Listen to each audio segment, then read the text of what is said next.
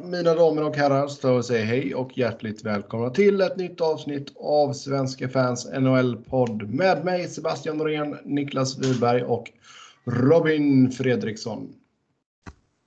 Vi ska gå igenom det senaste som har hänt i världens bästa hockeyliga. Vi ska ta oss en titt på andra rundan i slutspelet och vi ska självklart ta upp era lyssnarfrågor. Som vanligt, stort tack till er som har skrivit in. Först ut nyheter. Ett par parkontrakt här. Jordan Wheel kritar på en tvåårsförlängning med Montreal. En cap hit på 1,4 miljoner. Niklas, du och jag har sett Wheel i våra egna lag. Hur, eh, hur tycker du att han anpassat sig i Montreal och hur kommer det gå i framtiden där? Jag har väl sett honom för lite personligen i Montreal sådär. Men så länge man accepterar vad han är och det är en spelare som kommer ha rätt vettiga underliggande siffror och, och kunna uh, sköta det vettigt så. Men han kommer kanske inte producera jättemycket. Och så länge man accepterar han för det och så länge man accepterar en sån spelare i sin bottom six, vilket, vilket alla lag och alla coacher inte alltid gör. Men skulle man göra det så tror jag han kan vara en tillgång. Mm, har ju varit en poängmaskin i AHL och sen fått en lite mer undanskymd roll i NHL som sagt. Men som du säger, hårt arbetande spelare som ändå har lite offensiv uppsida. Så... Men han kan pitcha in med lite poäng här och där. Och han hade ju en... För några år sedan så hade han ju en, en stark säsongsavslutning med Flyers. Och... Uh ja, etablerade väl sig som NHL-spelare där och då. Liksom. Eh, men man ska nog inte förvänta sig att han är någon, någon poängmaskin i NHL och man ska nog inte förvänta sig att han ska eh, bidra så jättemycket, alltså rent poängmässigt, även om han kommer upp högre i hierarkin.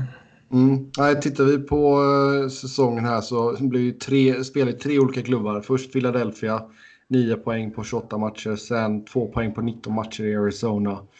Och sen 10 poäng på 16 matcher eh, under avslutningen där med Montreal.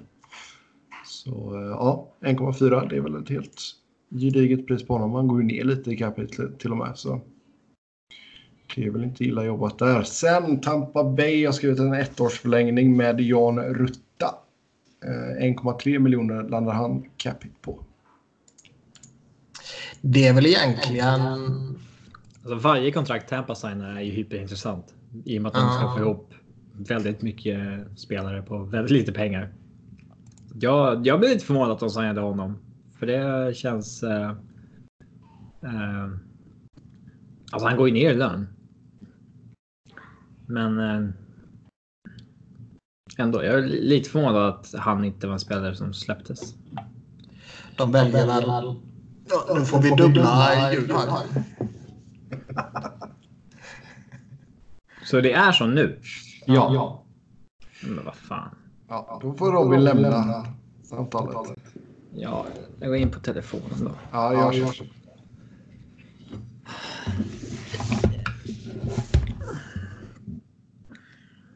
Jag kommer inte pausa någon inspelning nu bara. Nej, men ta bort han från samtalet. Hallå. Så. Nu är han borta.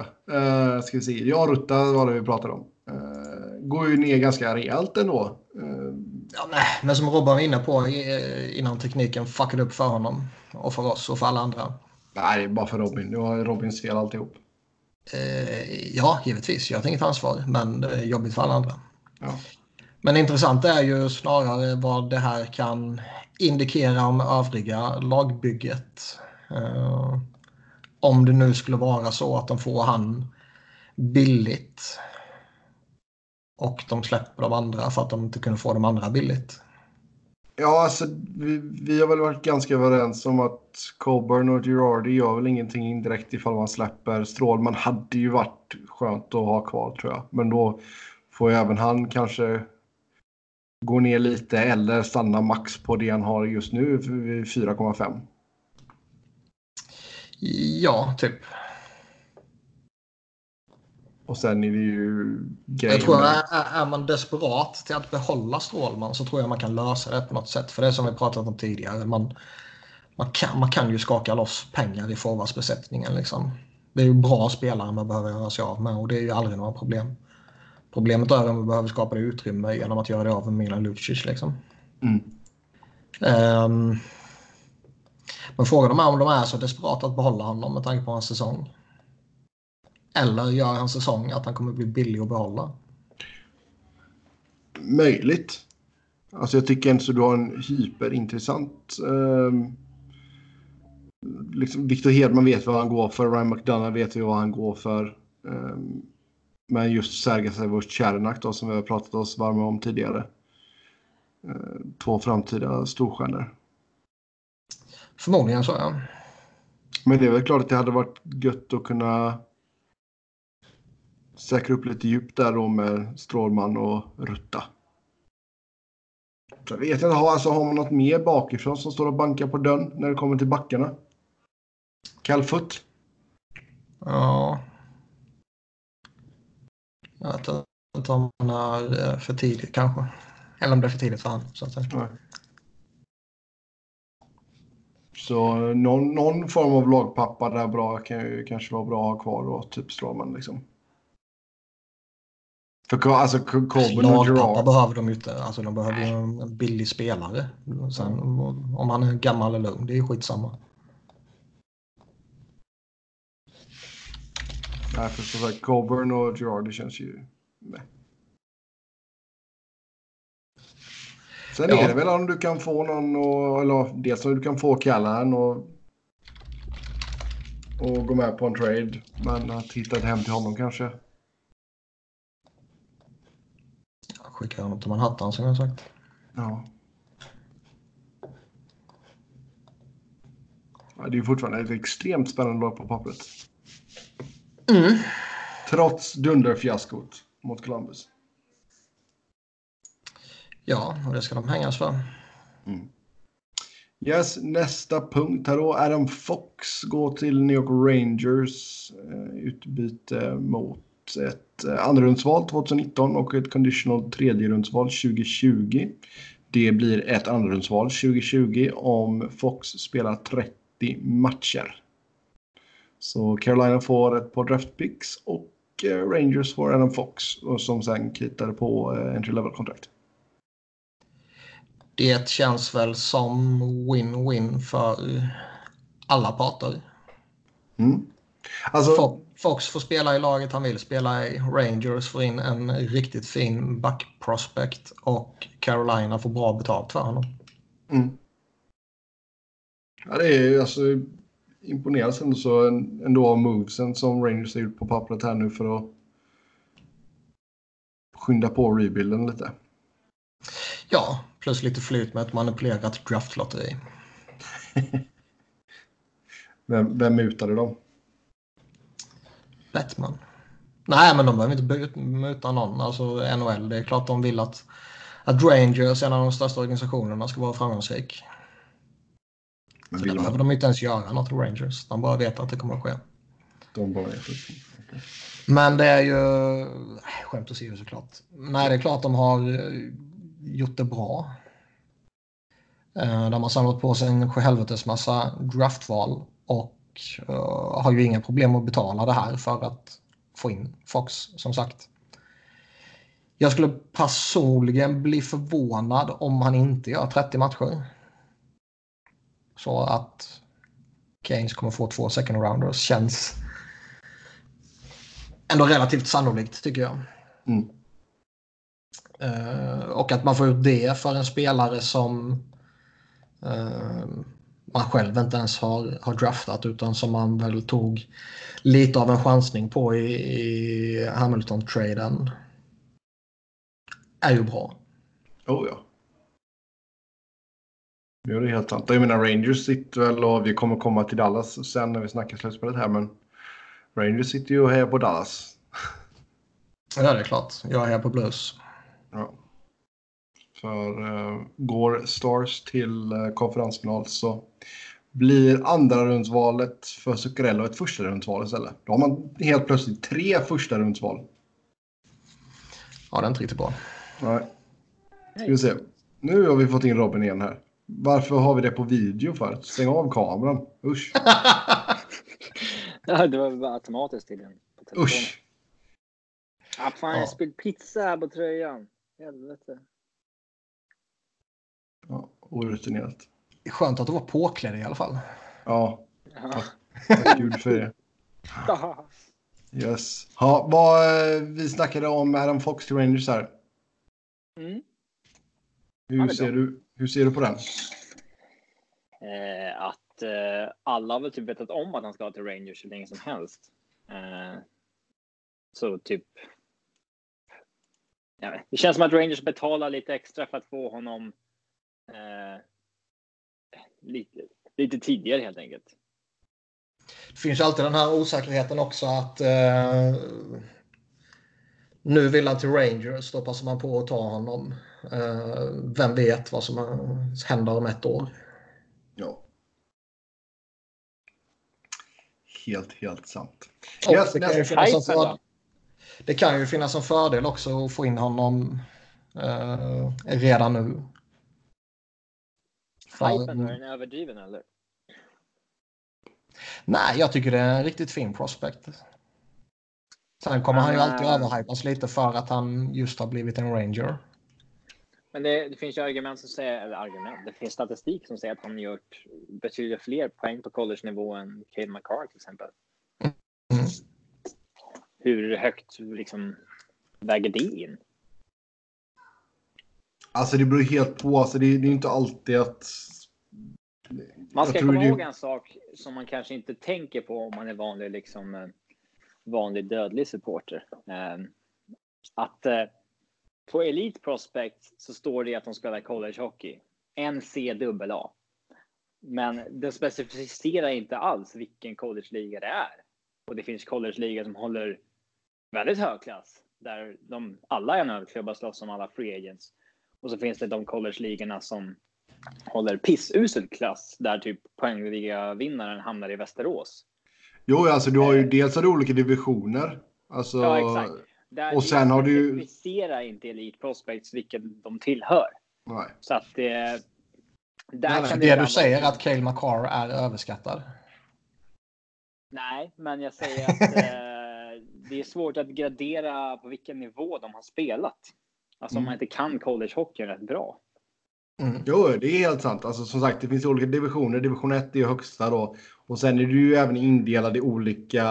Hockey East är väl den som klassas som bäst. Boston University och de här är, Ja. eller hur? Ja. Ja. Eh, nu har jag dock spelat på Harvard. Jag vet inte vilken division de tillhör, men det, ska, det är samma college som ehm, eh, Alexander Kerfoot spelade i eh, innan han gick till Avs. Och det, han gick ju liksom rätt från den ligan in, in i NHL. Så att, eh, det är väl ett gott tecken. Liksom. Eh, Jo, ja.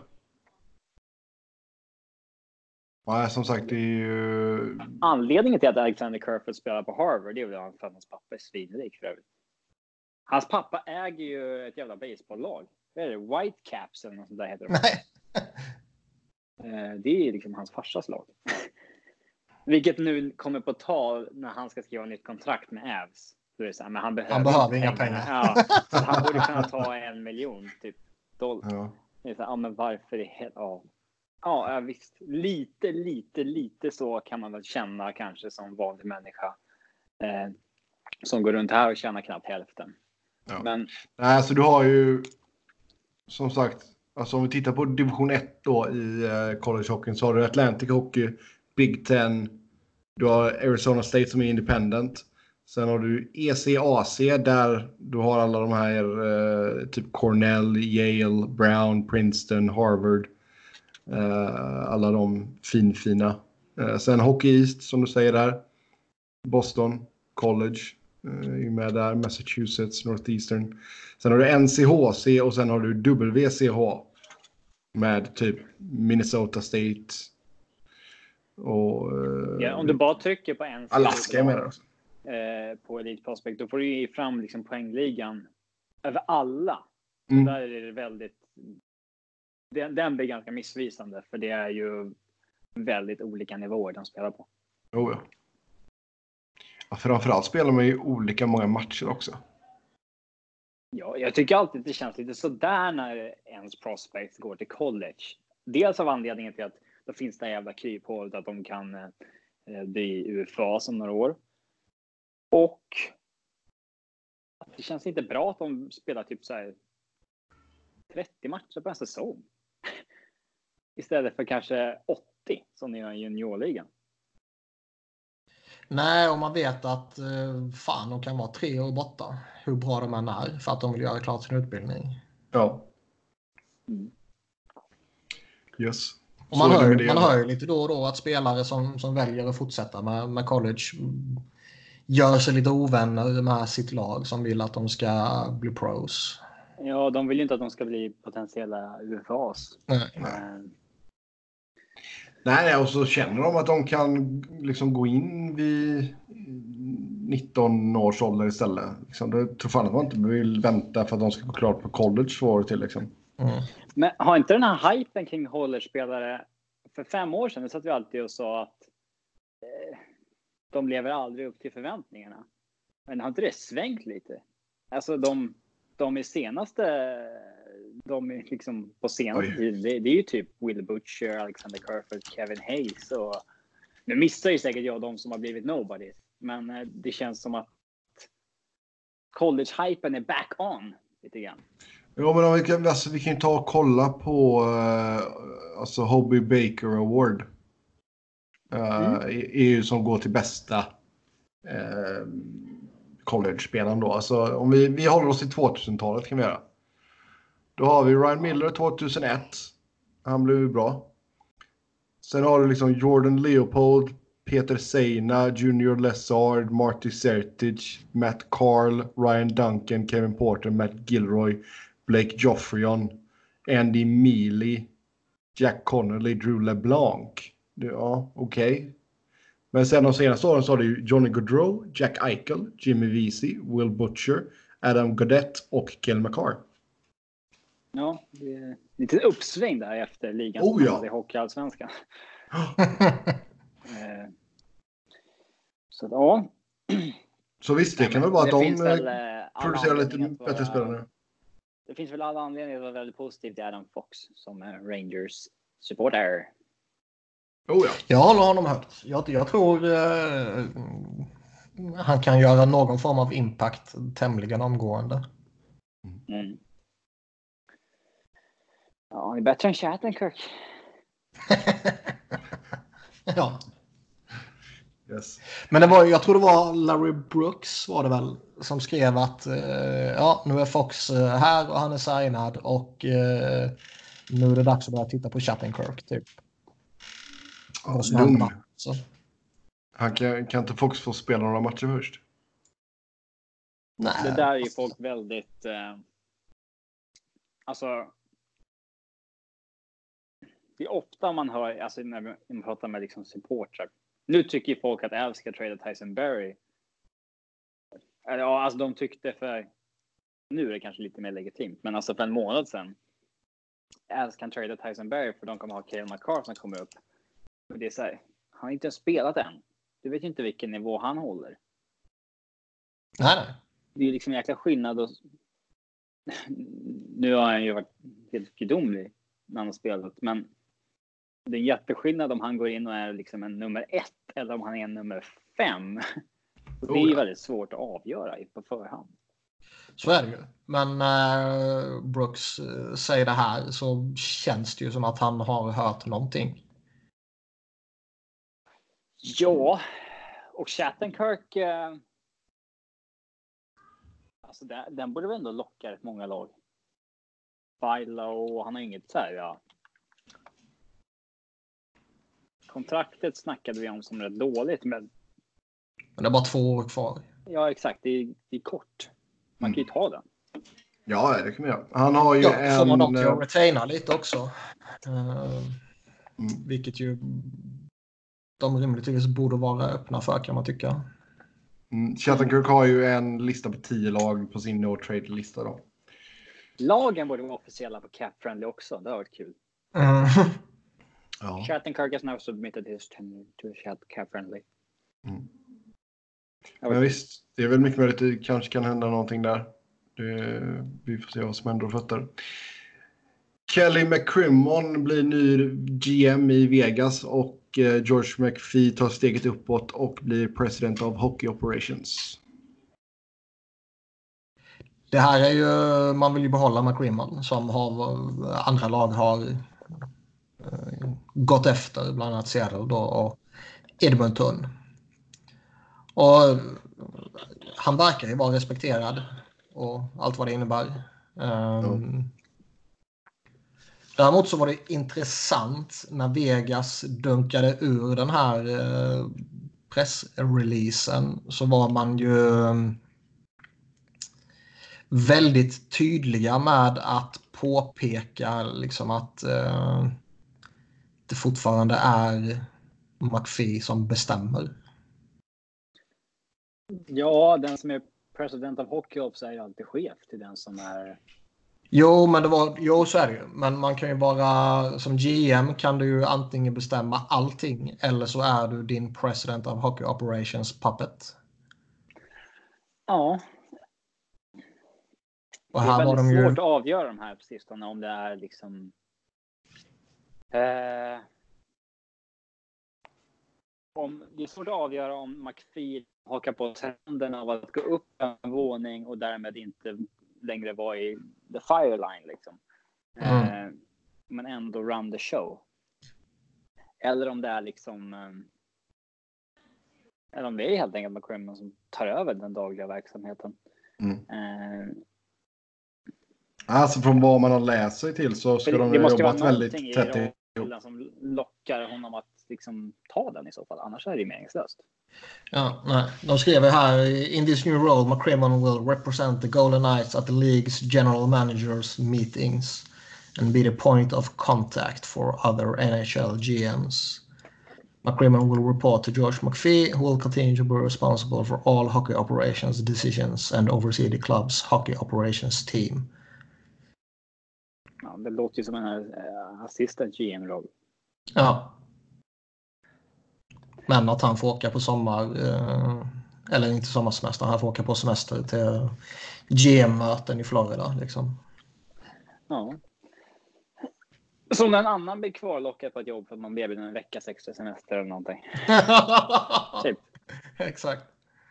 Sen får han rimligtvis en löneförhöjning också från assistant GM till GM. Ja. Men det, ja. det ska bli intressant för jag menar.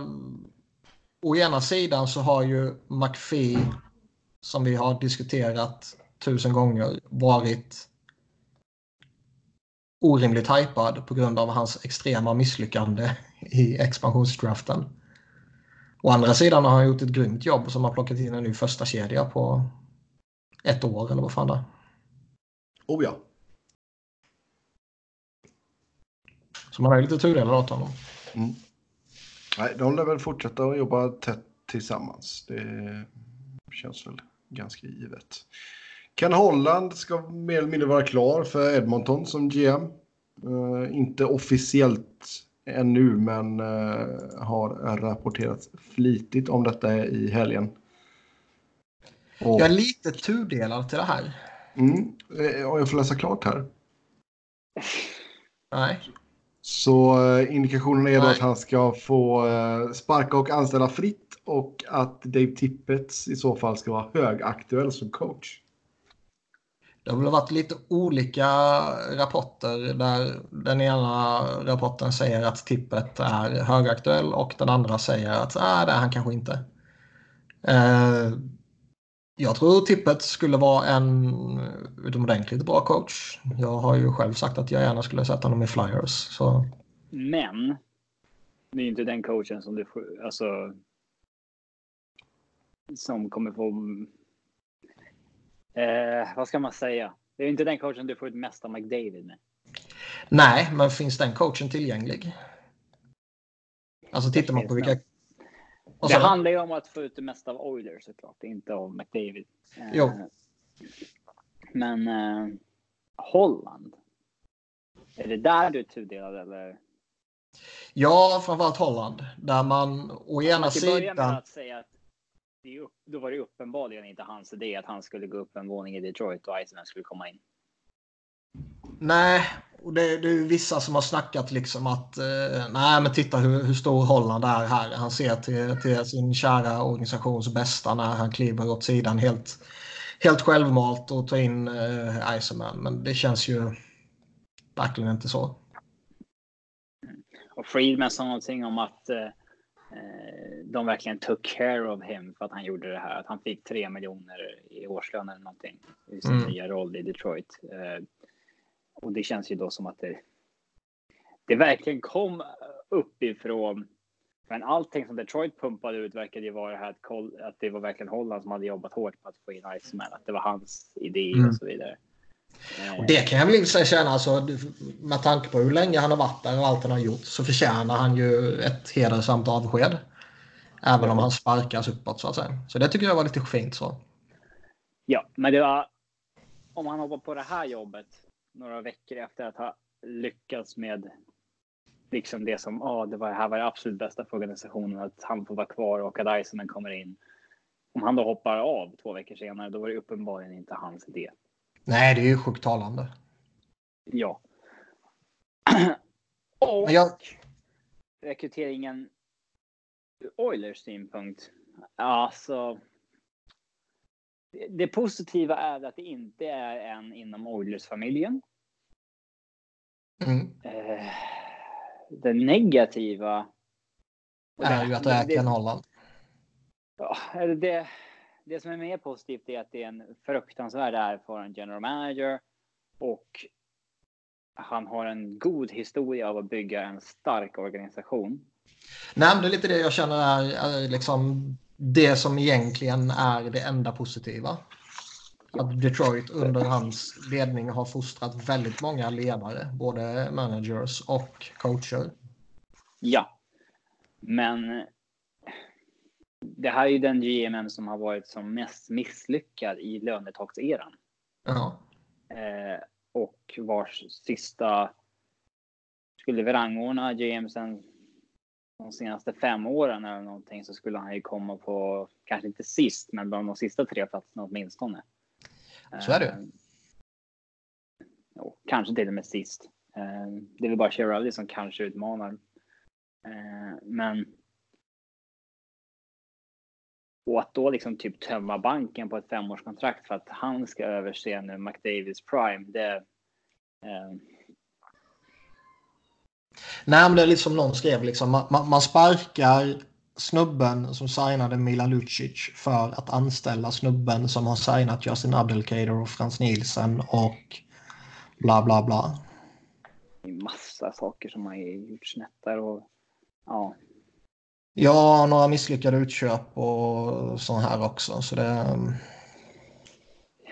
Mot, Oilers har ju hetsat fram prospectsen i A-laget. Holland har ju alltid varit lite tvärtom. Mm. Tatar spelade ju typ så tre år i AHL, alltså löjligt länge. Liksom. Mm. ja, det känns som alla var 27 när de kom fram. Alltså Nyqvist var ju så här parodiskt länge i AHL. Så gjorde han en poäng per match när han kom upp. Och liksom så här, ja, men då kanske han kunde spela för tre år sedan. Mm. Ehm, Så att det, ja, där får man ju se hur det blir, hur annorlunda man agerar där. Nu.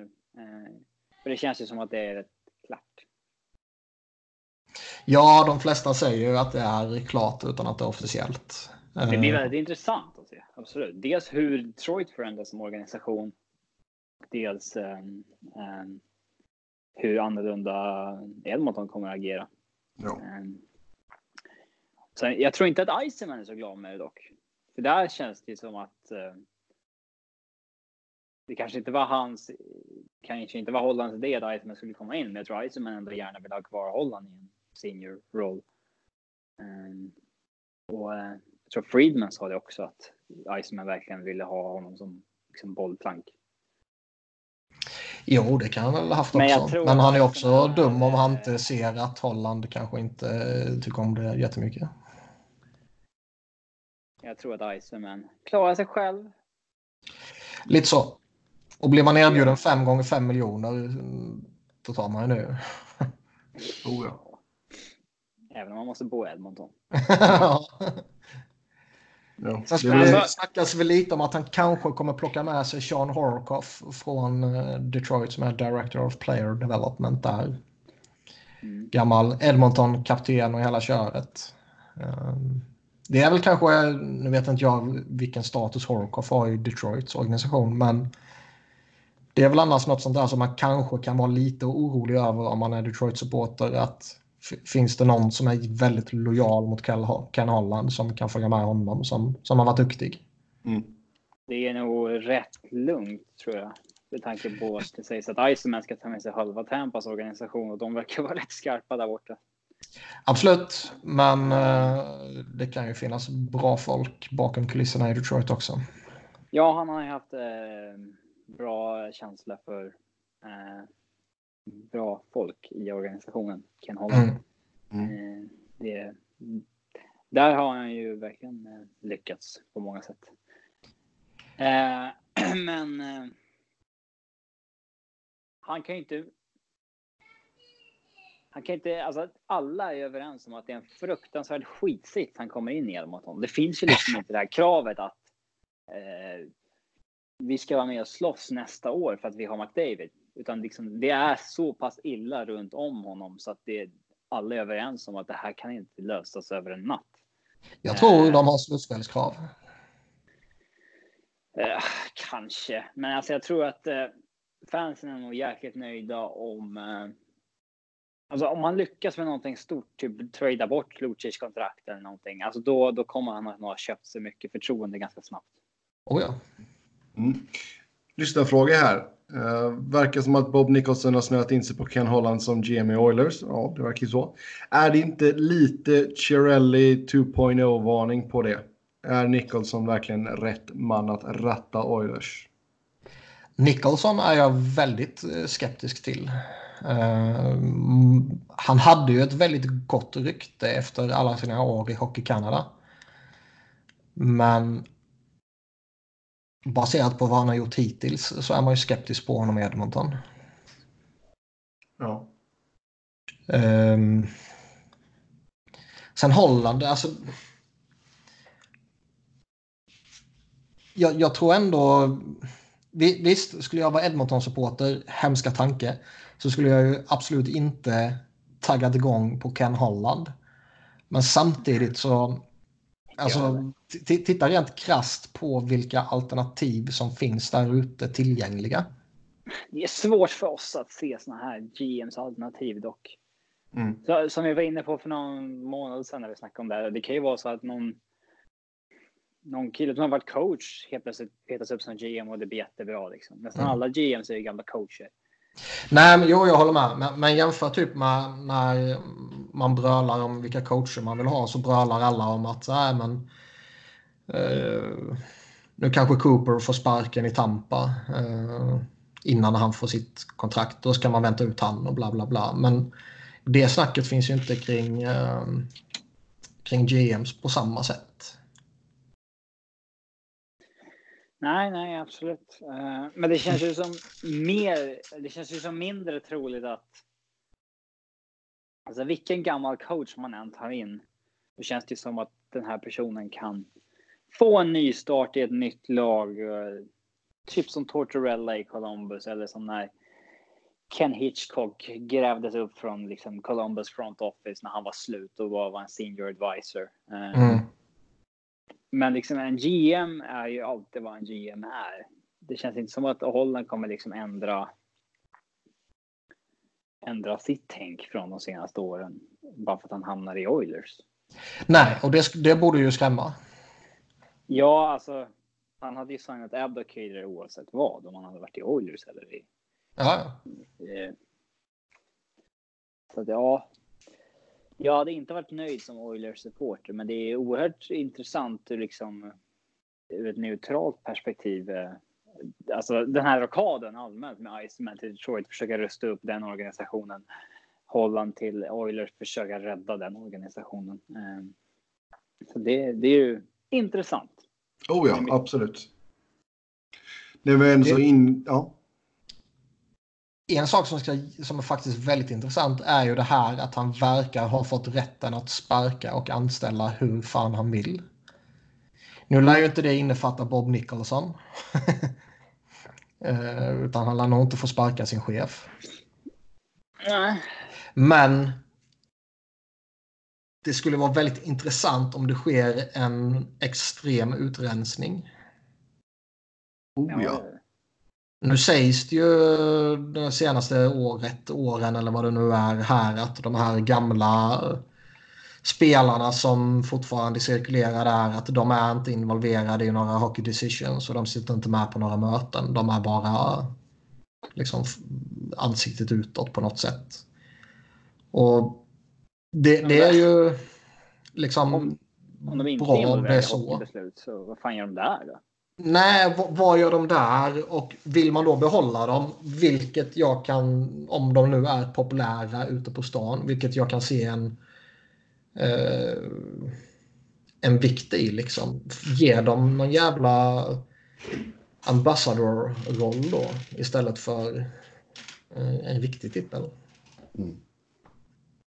Yes. När vi är så inne på Detroit-spåret här lite så nya spekulationer om en eh, comeback i Detroit för Pavel Datsuk. Det är väl lite oklara besked där. Det, det enda som är klart är att han kommer lämna SKA, Sankt Petersburg. Någon- Ja, men det var ju också snack om att han skulle flytta hem till något annat ryskt lag. Ja, den riktiga moderklubben så att säga. Ja. Eh, Mycket- Och då är frågan bara om de ryktena inte har nått fram till Nordamerika. Eller om man skiter i det för NHL är mycket större än KHL. Mm. mm, kanske. Men det är klart att det var kul att se honom i ligan igen. Jag tror att han hade varit rätt. Med tanke på hur lite poäng han gjort senaste åren i KHL så känns det som att eh, det kanske inte hade blivit någon succé, men eh, alla som platsar i NHL får gärna spela i NHL. Och det är kul med liksom legendarer som håller i. Ja, han går väl inte in och är en första center direkt. Men peta in han i... Alltså, fan, kan, Oj, kan man envisas med att spela Matt Cullen som fjärde center så kan man fan ha Pavel Datsjuk som tredje eller fjärde center i, i ett riktigt lag också. Mm. Men det är ju Detroit eller inget. Det känns lite så. Känns som det. Jekaterinburg var det väl? Spartak Jekaterinburg. Ja, det är de han. Eller Dynamo. Han har ju horat runt en del. När han liksom kom fram i Ryssland, då spelade han i eh, Bars Kazan. Och sen på lockouten spelade han i Dynamo Moskva. Andra lockouten i Cheska Moskva. Och sen ska Sankt Petersburg. Och sen har han horat mellan Detroit och Arizona också. Smutsigt, smutsigt.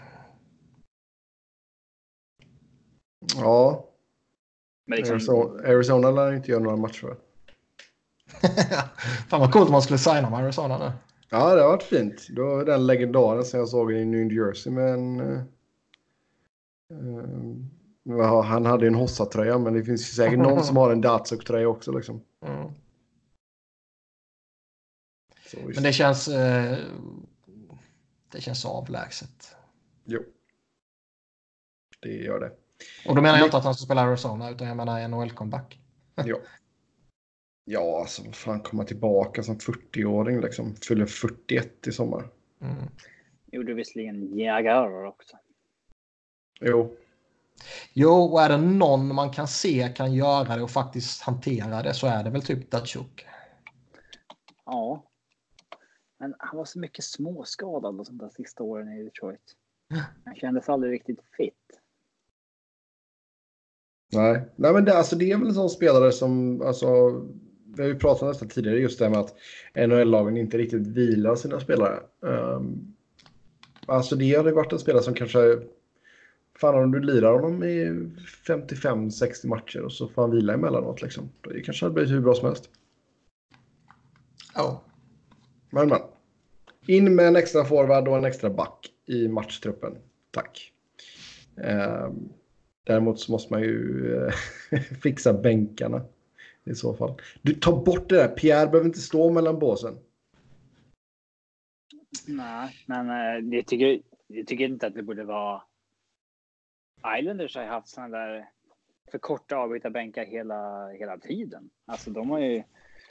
Alltid när man spelar bortamatcher där så får ju målvakten sitta typ uppe på läktaren. Ja.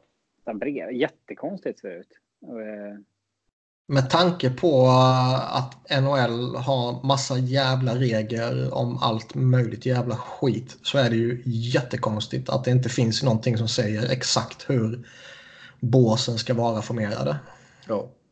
Ja, det finns alltså ett gäng arenor i ligan där hela laget inte får plats på avbytarbänken. Mm. Så det är riktigt konstigt. I Carolina är det ju så också. Mm. Liksom. Och där liksom, alltså utgången ska ju vara bakom båsen.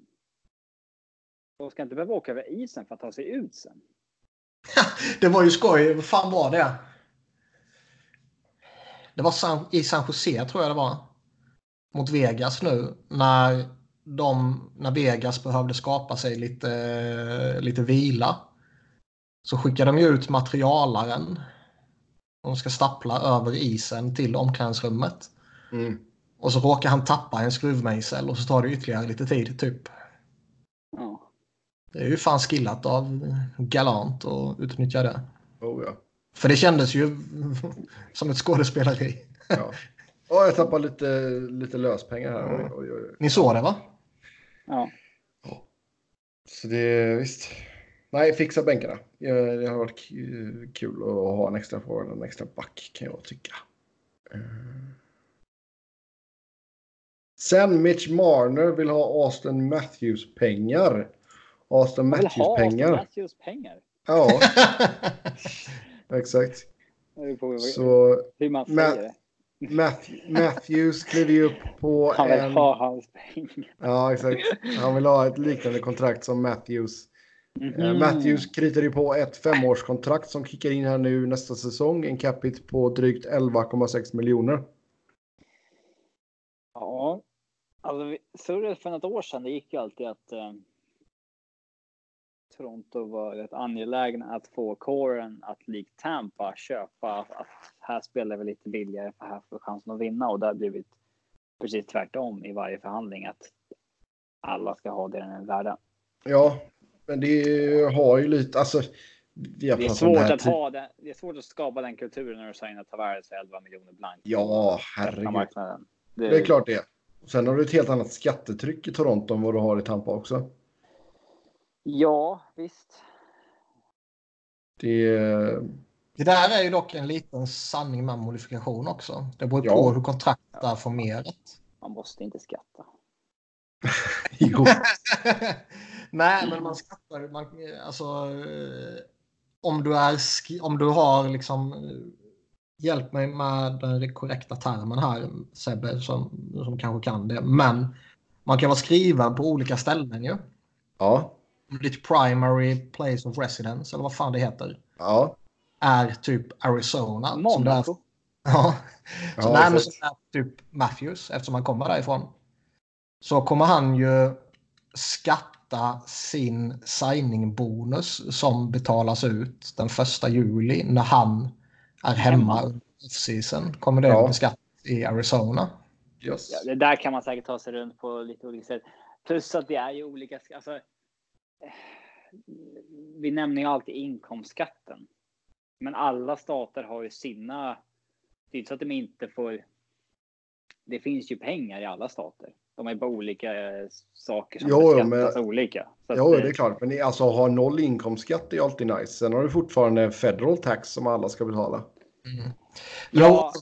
Vilket så, eh, vi brukar ju alltid säga att Toronto, ja, men de, kan ju, de, de är så jävla rika. Men någonstans känns det som att även de borde ju någonstans kunna nå en gräns till hur många stora signingbonusar de kan betala ut första juli. Jo, ja. Sen var den gränsen är, om de redan har passerat den eller om de är mil ifrån den och, och kan pröjsa ut hela sin jävla årsbudget den första juli om de vill. Det har jag ingen aning om. Alltså, eh, Tavares fick ju 15,25 i sign-on-bonus i som, förra sommaren. Och nu ska han ha nästan 15 till. Ja, Matthews har samma. är bra alltså. Och säga att uh, Marner ska ha samma. Och sen har William Nylander, han är också en bra gäng miljoner i signingbonusar liksom. Ja, speciellt nu i denna sommaren. Då ska han ha 8,3 miljoner. Ja, och sen finns det andra i laget också givetvis. Så jag menar, det blir ju jävligt mycket. Och visst ja. konstruerar man då ett ett sånt kontrakt. Sen kan ju Marner vara helt annorlunda för han är ju en local boy. Han är väl förmodligen skriven då i Toronto. Ja. Eller vad fan förorten heter som han egentligen ja. kommer um, Men i Ontario i alla fall. Ja. Jag vet inte. Men, men ja. Men det är inte alltså. Det är inte ett dugg konstigt att han kommer med jättestora krav och säger att jag ska ha mer betalt för jag är bättre. Mm. Sen kan man alltid värdera det här eh, center kontra winger. Vad vill man betala för och så vidare. Men med tanke på hur stor Mitch Marner är i Toronto. Han är eh, populär bland supportrarna. Han är med i eh, på alla jävla reklampelare och reklamfilmer och så vidare. Och Local Boy och allt vad det innebär. Så mm. Det, skulle bli, det skulle vara jävligt konstigt om den här förhandlingen liksom drar ut på tiden. Ja. Eh, jag googlade lite snabbt här bara. Och uh, han kommer betala ungefär 53 procent i skatt. Mm. Ja, rätt mycket det är saftigt. Sen får han fortfarande ut en, eller liksom han kommer fortfarande få en jävla massa pengar liksom. Men det är klart, 53 procent i skatt liksom, det är mycket. Men det är en helt annan diskussion. Det är, det är politikerpodden som får ta hand om den. Ja, nej, det pallar man inte med. Och där kommer man ju aldrig hitta någon, någon eh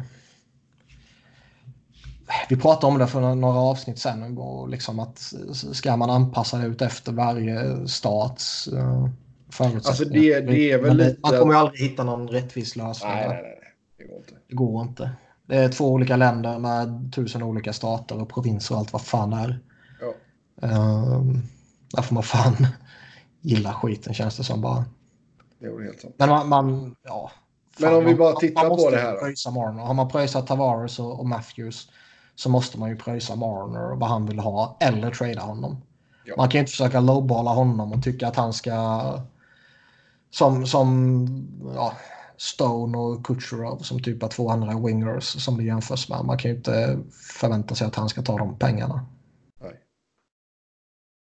Nej, alltså ribban har ju lagts här nu med uh, Tavares och Marner liksom. Liksom, visst, det, det, det är mycket pengar, men man får också se det i relation till att lönetaket ökar.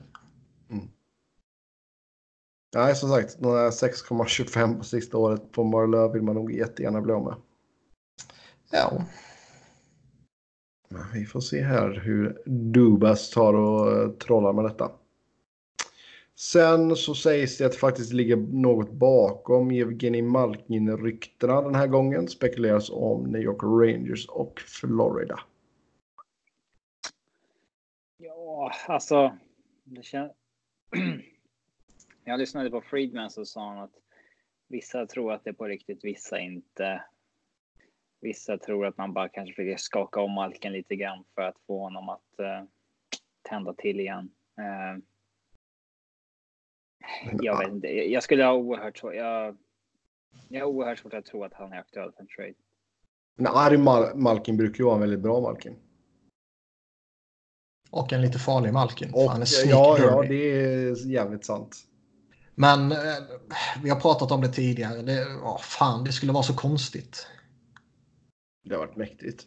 Ja, absolut. Jag vill gärna se det. Å ena sidan vill jag se världen brinna. Och å andra sidan så tror jag det skulle vara dåligt för Pittsburgh. Och å tredje sidan så... Eh, det skulle vara skoj att se vad han gör i en roll där det är han som är the guy. Mm. För hur bra Malkin har varit, är och kommer vara så kommer han alltid stå bakom Sidney Crosby. Och man kan ju alltså föra argument för att Malkin när han var som allra bäst var bättre än Crosby. Det är ju få spel. Vad sa du? Det är inte sant. Nej, men man kan argumentera för det. Och det är ju Ja, få spelare. Ja, men du fattar vad jag menar. Ja, det är klumpigt uttryckt av dig, men ja. Nej, det är det inte. Han, han har i alla fall en, eh, han har i alla fall haft en, en höjd som få andra har haft de senaste 15 åren eller vad man ska säga. Det, det tror jag vi alla kan enas om hur man än formulerar sig. Mm. Och eh, ändå alltid stått i skuggan av Crosby. Av fullt naturliga anledningar givetvis. Det, det är klart det blir så. Men det skulle vara intressant att se vad han, även om det är lite på ålderns höst och även om han är lite skadedrabbad, skulle kunna göra i, i en situation där det är han som är huvudgubben hela tiden. Alltså, han gjorde 100 poäng i fjol. Ja. Och eh, i år så snackas det om en svag säsong för att han har gjort 72 poäng på 68 matcher. Det är fortfarande en... eh, Han är en minus 25. Det är viktigt. Vet du. det är fortfarande en ruskigt, alltså num, det är nummer ett utan dess like liksom. Jajamän. Ehm, Och fatta om Florida skulle få in den jävlen också. ska alla gå till Florida? Hur fan Ja. ska det gå till? Alla till Florida. De får, ju, de får ju glömma Bob i så fall känns det som och nöja sig med Malkin och Panarin bara. Ja. Men det, det har ju redan börjat spekuleras om att... ehm, Nashville hade varit coolt. ja. Nej, men Nashville har ju pekats ut som alternativ också. Och det har ju redan spekulerats om en, eh, en trade mellan Florida och Pittsburgh där Vincent Trocheck går till Penguins. Så får de in en local boy som, som är lite billig men ändå klart kompetent och, och sådär liksom. Fatta vilken topp 6 Florida skulle kunna få. Barkov och Malkin som sina centra och sen Huberdeau, Hoffman, Dadonov och Panarin som sina wingers. Ja, det Ja. hade varit helt okej. Ja, Yes. Och han, Yes. jag, jag minns inte om du sa det men vad det spekuleras om så är det ju typ Florida och Rangers. Mm, det sa jag. Vi, vi är ju, ibland pratar man ju om det här liksom att man, man ska bara ta bästa möjliga deal. Man ska skita i vilket lag man tradar med. Man ska inte bry sig om att det är en rival eller divisionsrival eller något sånt där. Är Malkin en spelare som är ett undantag för det resonemanget? nej. Ska man skicka honom till Rangers eller Flyers eller Caps om det är de som är, är bäst bud? Ja. Ta bästa dealen. Det tycker jag. Men jag har oerhört svårt att se att det blir en trade. Trocheck, det känns som bara det skulle bli, det skulle bara bli ännu en till sån här bjugstad som, som bara inte funkar i Pittsburgh helt plötsligt. Typ Brassard. Han Alltså det är, ju, det är ju svårt att på liksom när traden sker så är det ju svårt att gå vinnande ur en sån trade för Pittsburghs del. Det är klart det. Ja, nej, det kan jag inte säga att man gör. Därför vill jag att de ska göra det. Yes, sen så är det snack om uh, bridge deal för Patrik Laine och term för Kyle Connor. Och sen så går det spekulationer om att man kan tänka sig att offra Mathieu Perrault, Jack Roslovic eller Nikolaj Ehlers för att skapa sig lite löneutrymme. Ehlers är ju intressant. Mm.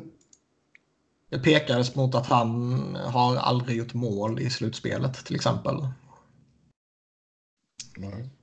Ja. Om det kan göra att man kan köpa lag på honom så go for it. Jo, det är sant. Alltså han sitter ju inte så på... Allmänt svag säsong i år också ska det sägas. Jo, det hade han ju. Dock ska han ha varit skadad sägs det. Ja. Manligt. Ja, det är ju pluspoäng istället. Nej, man men alltså ju få in, ge- få, in, få in honom på 6 miljoner liksom. Det är ju... Och en så bra med term kvar också. Sex år. Man kan ju inte ge upp honom. Han är fan den viktigaste pusselbiten utöver efter Scheifele. Ålborgs stolthet. Man kan ju verkligen inte ge upp med honom. Det kan man ju inte göra. Kan, kan man väl alltid. Ja, det beror på vad man får i utbyte såklart. Men, men det känns ju också som att det... mm, Du kommer ju sälja lågt, liksom. Jo. Det finns andra man kan skicka i så fall. Det ska ju varit eh, någon undersökning där Winnipeg-fansen hade fått frågan om de vill behålla Jacob Truba eller skeppa honom. Och 75 procent hade sagt att skeppa ut honom. Sådär ja.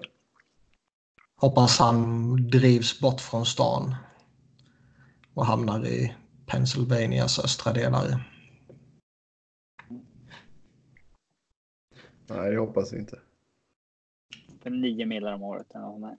Ja, jo, i och för sig. Då, då kan jag tänka mig det. 10. Ja, han kommer ju bli ligans bästa back i så fall, så visst. Ja. Nej, men alltså vi, vi har väl snackat om detta tidigare. Alltså Perrault är väl en så mm, 4, vad har han? 4 miljoner 125 000 i capita. Två år till liksom. Men de har pengar de kan skaka loss om, om behovet finns. Som inte är en Ehlers. Mm. Line på Bridge Deal känns ju... Det känns bara så självklar på något sätt egentligen. Ja, det är väl mycket möjligt. Och sen så blir han kalasdyr på nästa kontrakt när han har smält in hun- 100 baljor till. Ja, eller så är han ingenting. Nej. Men det känns bara, he- hela den situationen är så jävla invecklad. Så det känns som att det enklaste för alla är typ bara, ja men vi tar två års bridge deal här. Mm. Nej, jag vill hålla med. Även fast han har gjort sjukt mycket mål. Mm. Ja, då har vi fått in nomineringar för uh, awardsen också. Selke Trophy, där har vi Patis Bergeron, Ryan O'Reilly och Mark Stone. Ska vi säga vem vi tycker ska vinna här i varje eller ska vi bara läsa upp dem? Känns som jag har gjort det massa gånger. Ja, Men, då eh, av läser de- jag bara. Ja. Det var ganska väntade namn. Glad att Stone kom med, att det kom med en winger. Ja, Eh, Det känns som att eh, Ryan O'Reilly är liksom återfunnen lite efter. Jag har varit bortglömd i några år. Han Ja. hamnade som winger och sen, eh, ja. Jo visst. Han har väl kommit till sin rätta här nu. Uh, Vesna Trophy har vi Ben Bishop, Robin Lehner och Andrei Vasilevski. Brist på någon som riktigt stack ut i år. Bristen på någon som sticker ut gör att jag tror att Robin Lehner kan ha en jättechans på det här priset. För det är en bra story. Ja. Ja, sen eh, det är så jäkla få som röstar. Det är GMsen som röstar på den här. Mm. Så att eh, eh, den. eh, ja, Det är mycket möjligt. Norris Trophy, Brent Burns, Mark Giordano och Victor Hedman. jag var lite förvånad att Hedman kom med. Eh, I och med att han missade en gäng matcher och sådär. Fast anseendet är ju jäkligt högt alltså. Han var inte lika dominant som tidigare. Nej, nej, nej. Men det känns ju fan, alla verkar ju redan bestämt sig för att den ska till Giordano så han kommer ju vinna. Ja, det är hans tur. Ja. Det är hans tur. ja. Jack Adams, så har vi? Craig Berube, John Cooper och Barry Trotz. Det var intressant att se. Det är så olika stories allihop. Alltså vilken story som har värderats högt.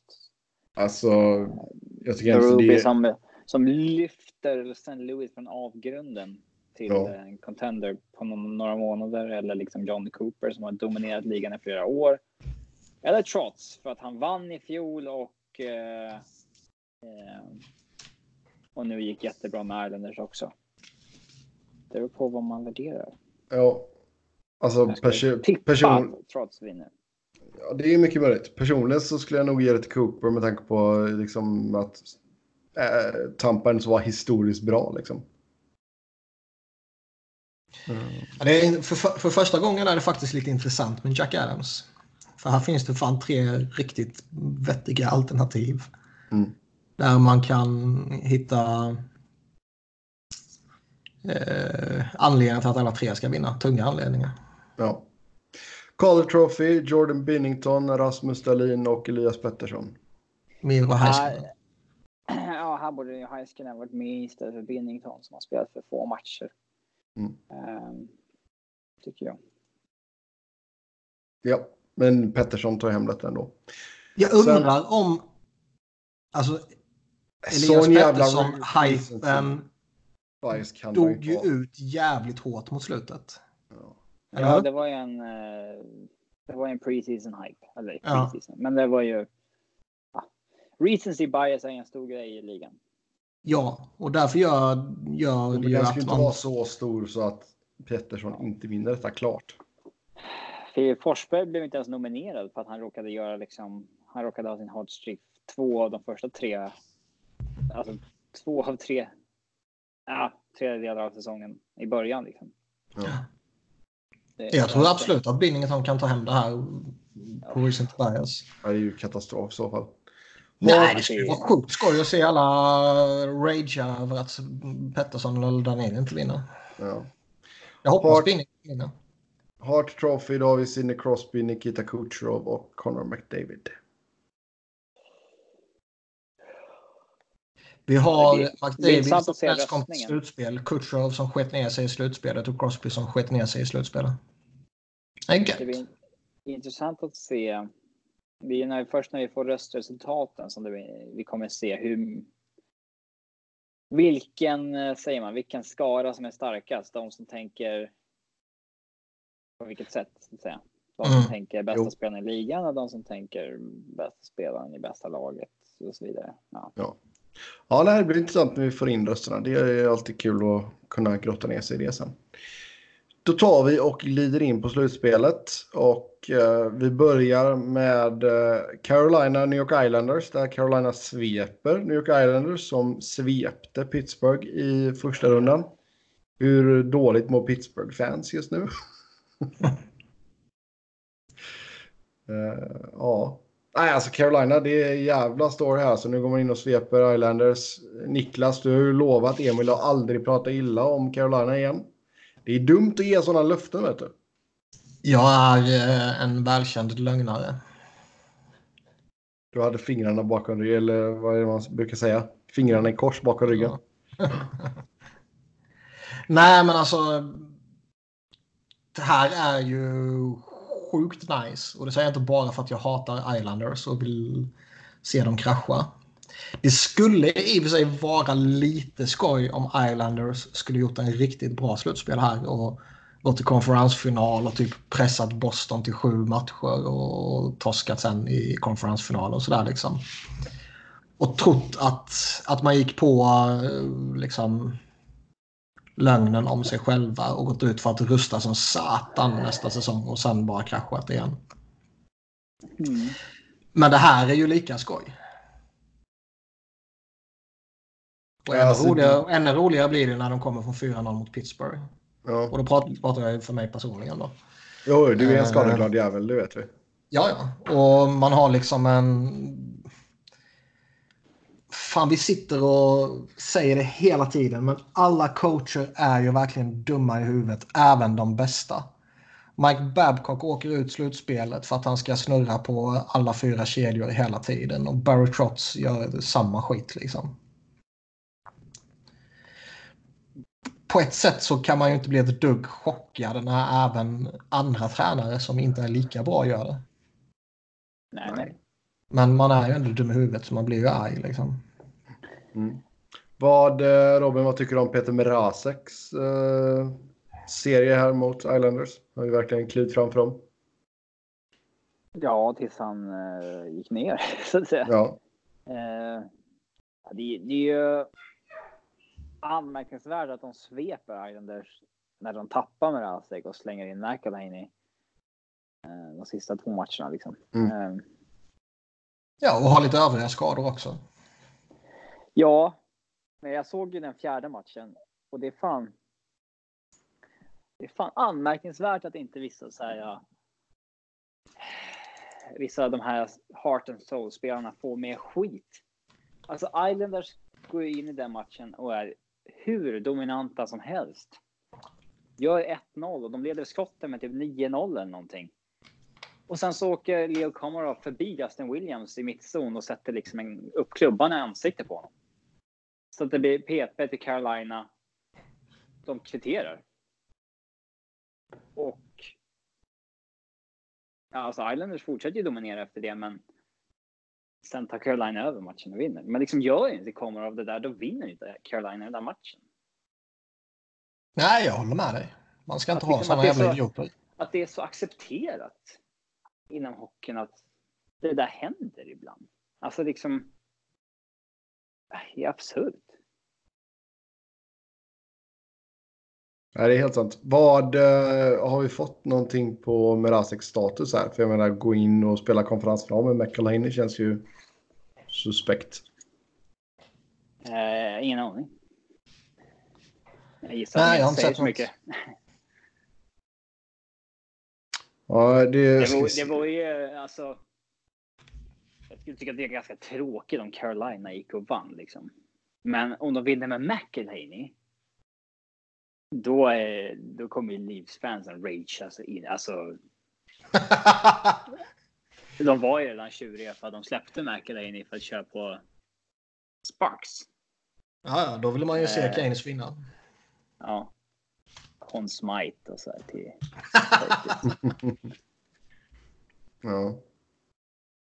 Nej, alltså tydligen så har han tränat i alla fall med Rasek. Så vi får se. Men Brandon har sagt att man inte ska eh, skynda tillbaka honom i alla fall. Men ja, fan det är häftigt med Carolina då. De, som Robin var inne på där, ibland blir de verkligen utspelade. De är inte bra. De har massa skador. Spelare försvinner till vänster och höger. Eller höger och vänster säger man kanske egentligen. Och betydelsefulla spelare kommer kanske inte upp i nivå och så här och ändå slår de ut regerande mästarna och sveper Islanders. Det, det är skoj när det är Alltså de, de är ju verkligen ett analytics-team också. Mm. Ja, det är det första som vi har, som vi har sett på länge som liksom har, har verkligen eh, gjort succé så här. Mm. Och de hade ju lika gärna kunnat, alltså de var ju, de säkrade slutspelsplatsen med två matcher kvar typ. Mm. Eller en match kvar. Ja, såg ni det senaste mm, från Don Cherry? Ja. alltså att de var medgångsfans? Han klagar, ja, på allt, han klagar på allt med Carolina. Samtidigt som han har på sig en hela Star Wars-kostym. Man kan snacka skit om hans kostymer i princip när som helst. Men man kan fan inte snacka skit om en Star Wars-kostym. Ja, men det, jag tycker fort... Det Den ska man ha cred för. Visst, det var May the fourth och May the fourth be with you och allt sånt där, men... Alltså, ska inte du sitta här och snacka skit om Star Wars? Jag snackar absolut inte skit om Star Wars. De tre originalfilmerna är jätte, jättebra. Det är bland mina favoritfilmer. Um, men jag tycker inte fortfarande... om att bara säger så om de tre. ja, men det är de tre klassiska liksom. Det är klart de är klassiska eftersom de är ja. gamla. Ja, det är ju de man har sett flest gånger. Det är de man har växt upp med. Liksom. Jag tycker... Jag omfamnar de nya också. Episod 1, 2, 3. Ja, nej. Det räcker att jag såg dem en gång. Nej, det gör det fan. Nu får du avgå om du bara sett dem en gång. Nej, två kanske. Tre. Ja, om du bara sett dem två eller tre får du avgå ja. också. Ja. Jag säga Phantom Menace. Den har jag liksom. Jag säga, den kom ju ut när jag var nio bast. Det var inte så att jag var en av dem som hade sett de gamla under hela livet och liksom satt och blev besviken i biografen på Phantom Menace. Så var det ju inte. Men den filmen tycker jag är helt okej. Okay. Alltså den är, den är helt okej, okay, men de borde ha gjort eh, lite saker annorlunda. Darth Maul skulle ju haft en liten roll där han liksom är lite mer involverad. Han borde blivit Darth Vader av den, liksom, den trilogin. Mm. Eh, och alltså det är bra skådisar med, men de gör lite misstag med Jar Jar Binks och sådär. Eh, ja, vad är det han heter? Christian Hayden eller vad heter han? Mm. Nej. Eh, Aiden Christensen heter han. ja. Han Ja. är ju verkligen dock en pajas i andra filmen. Han är ju liksom som en... Eh, han förstår ju i princip nästan andra filmen. Och den är, alltså, ja, storyn och dialogen och allting i den är jäkligt muppig liksom. Eh, tredje filmen, den är, blir ju cool på ett sätt eftersom där liksom knyts allt ihop. Mm. Den tycker jag är bra. Ja, men visst, det är saker jag hade kanske velat haft annorlunda i den. Force Awakens tyckte jag var jättebra. Det kanske är ett av alla filmer för min del. Um, Last Jedi hade jag väl kanske kunnat kapa bort 50 minuter av som var ett dåliga. Ja, man kan justera några små saker, men den Var har det fått den, var det den senaste eller? Ja, Mm. den som... Den har jag inte sett än. Va? Inga, Nej. inga spoilers! Nej, det skiter jag fullständigt i. Nej, Men den, den har jag inte sett än. Den är ju uppe på Netflix så jag kan kolla på den sen. När det, här är ju, det här är absurt ju. Ja, men jag, jag lovar att kolla på den in, Hur kan du innan inte ha kollat på nästa Last avsnitt. Den Lost Jedi. Men eh, eh, Rogue One tyckte jag var cool när man såg den. Den är bra, Sen, tycker eh, jag. Liksom, med lite distans så tycker man att äh, Den den var jag. ganska med. Liksom. Eh, men ja, visst, den var väl cool. Har jag Så- inte sett heller. So, Solo-filmen kändes väldigt... Eh, eh, alltså i, i, utkrystad bara för att ah, men vi kan göra en Solo-film. Så försök klämma ihop någonting. Eh, liksom. Och den är väl liksom en, en 6 av 10 i betyg. Men liksom, den går inte till historien på något sätt. Aha, jag såg att han som spelar Chewbacca gick ju bort här så... Det var ju tråkigt. Ja, absolut. Ehm. Men ja, det, det blir inga fler filmer nu på ett tag. Det är episod 9 som kommer ut nu, den som avslutar hela sagan. Eh, det blir ingen Kenobi-film som det eh, ryktades om. Däremot så ska man ju släppa någon Star Wars miniserie va? Som är liksom bekräftat. Och den ska ha budgeten som Game of Thrones har liksom. Så att Mm. Okej. det är, eh, De här Där kan hända nya grejer. trilogin med Game of Thrones-skaparna eh, är ju fortfarande planerad men framskjuten typ. Mm. ska man göra en till filmtrilogi då måste man ju vänta tio år igen. typ. Eh, Ge, ge mig ett riktigt bra Star Wars tv-spel istället. Ja, det är ju på gång nu. massa senaste åren. Jag har ju, nej, men nu har de ju släppt. Fan, jag, nu har jag glömt vad det heter bara för det. Men de presenterade för några veckor sedan ju. Ja. Som ser sjukt coolt ut. Men eh, jag ska inte berätta för dig vad det heter för jag har fått lite... Eh, jag tycker inte om dig längre Sebbe. Nej, det är lugnt. Sitta här och hata på Star Wars. Och inte ens Hatar. sett senaste filmen. Nej, kan du inte sitta och hata på Star jag Wars. du hatar jag, jag, har inte ens, jag har inte ens hatat på det. Jag har bara sagt att det är liksom... Eh, Nej, det är liksom- nu, nu, det, är ingen, det är ingenting som jag är sådär jätte på. Det Ska, det. ska jag säga en kontroversiell filmåsikt jag har om en serie? Det är ju så. James Bond-serien. Ja. Jag tycker att filmerna med Daniel Craig är liksom jättedåliga. andra. Herregud, vad är det för idioter jag har att göra med? Jag har inte Ja, sett den senaste filmen där heller. Ja, men för helvete! De är ju liksom... eh, Det, men det, han känns inte som en James Bond liksom. Det känns som vilken actionfilm som helst. Att det- Båda liksom... Jag kan hålla med dig lite sådär att de där klassiska Bond-vibbarna har försvunnit lite. Och, och det är lite ja, mer men liksom martini och kostym och alltid slåss i sin liksom, tuxedo liksom, och gadgets och sådär som man alltid hade. Det, det, det är inte med längre. Det kan jag hålla med om. Men man kan inte komma och säga att filmerna är dåliga. Det är en okej actionfilm som man ser en gång. Fem Nej. av fem av tio i betyg typ. Och så. Herregud. glömmer man den dagen efter. Eh, Herre- Herregud. Bondfilmerna ska ju vara lite, de ska ju vara lite småtöntiga på så vis. Egentligen. Att det ska vara som Sean Connery och Roger Moore. När han liksom åker skidor i kostym och sådär. Ja. Och blir jagad. Alltså det, det, det är lite så det ska vara. Oddjob var en bra skurk också. Eller Chas eller vad fan det heter. Ja, eh, det blev ett jävla side tangent här nu. Men eh, jag kan ju säga att jag har inte sett eh, Avengers Endgame heller. Jag har inte sett någon av den här Marvel-serien. För helvete! jag har inte sett Black Panther heller. Nej, jag har inte sett någon alltså, liksom Marvel. Jag gillar Jag tror, inte jag, tror, jag tror jag började kolla på eh, den eh, Avengers, uh, vad fan var den hette? Infinity War hette den nu? Vilken är den mest kända film ni inte har sett? Det måste ju vara typ den jävla mm, Avengers-rullen typ. Jag såg ju Titanic såg jag ju typ först 2016. Ja, det är ju Den, helt... den är ju vacker dock. Alltså satan. Man gri, grinar genom halva. Fan vad den är överhypad. Den är ju jävligt... Uh, alltså då, den lyckas ju verkligen fånga liksom det majestätiska med Titanic på så vis. Alltså. Det... det kan den väl göra. Men för fan vilken överhypad film som jag... Eh, tre timmar av mitt liv jag aldrig någonsin kommer att få tillbaka. Det var slöseri att titta Nej, jag, på. Jag, jag grät. Varje gång man ser den. Uh, ska vi se. Jag har inte sett Gudfadern. Ja, det, det är den borde... film som jag inte har sett. Ja, det borde du ändra på. Den är bra. Uh, ah, försök hitta den här jävla IMDB. Alltså de, de med Gudfadern-rullarna tycker jag så de borde du faktiskt se. De är bra på riktigt. Det tillhör ju fan allmänbildning att titta på. Om vi går in här på IMDBs topp 250. Och där är ju Shawshank Redemption 1 och sen så är det Gudfadern 1 och 2 vill jag minnas. Ja, men jag försöker liksom kolla här vad det är jag inte har sett här då som är. Där är det vissa så här, man har inte, jag har inte sett Casablanca. Liksom.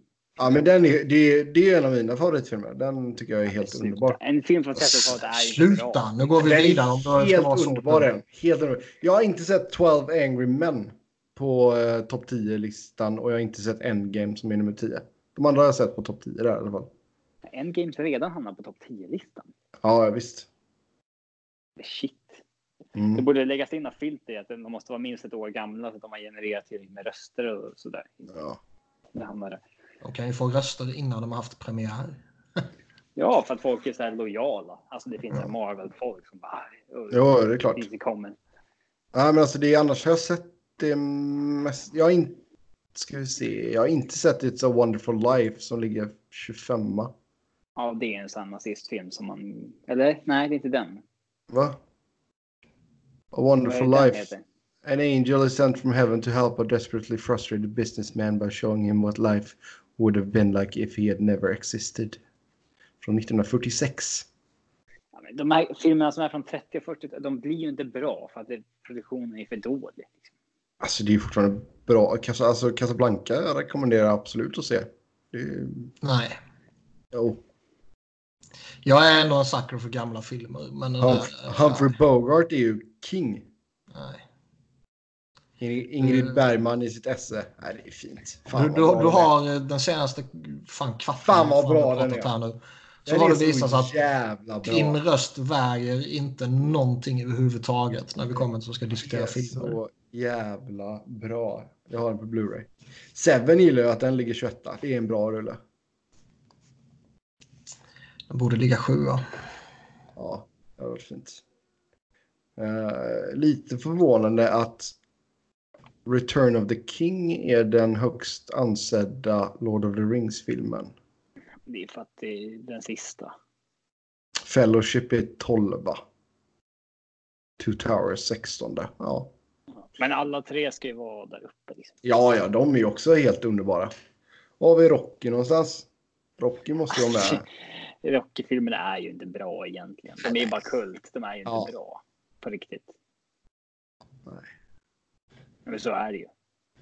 Jo. Alltså den fjärde också... filmen som är liksom typ mest kult när han slåss mot Ivan Drago. Den har ju liksom. Det är typ så här 25 minuter film i den.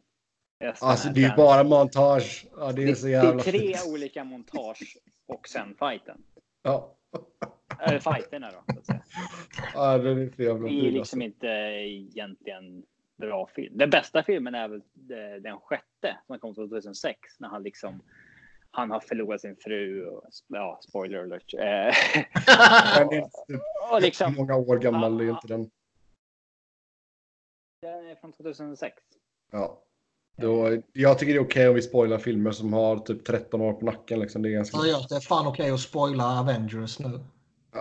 Det, som sagt, det rör mig inte ryggen ifall du skulle spoila den. Nej, jag, uh, det jag tänker på lyssnarna. Ja. Men det har gått så lång tid nu så det är fan okej okay att spoila. Jag kommer inte ja. göra det eftersom jag är eh, känd för att vara väldigt godhjärtad. Men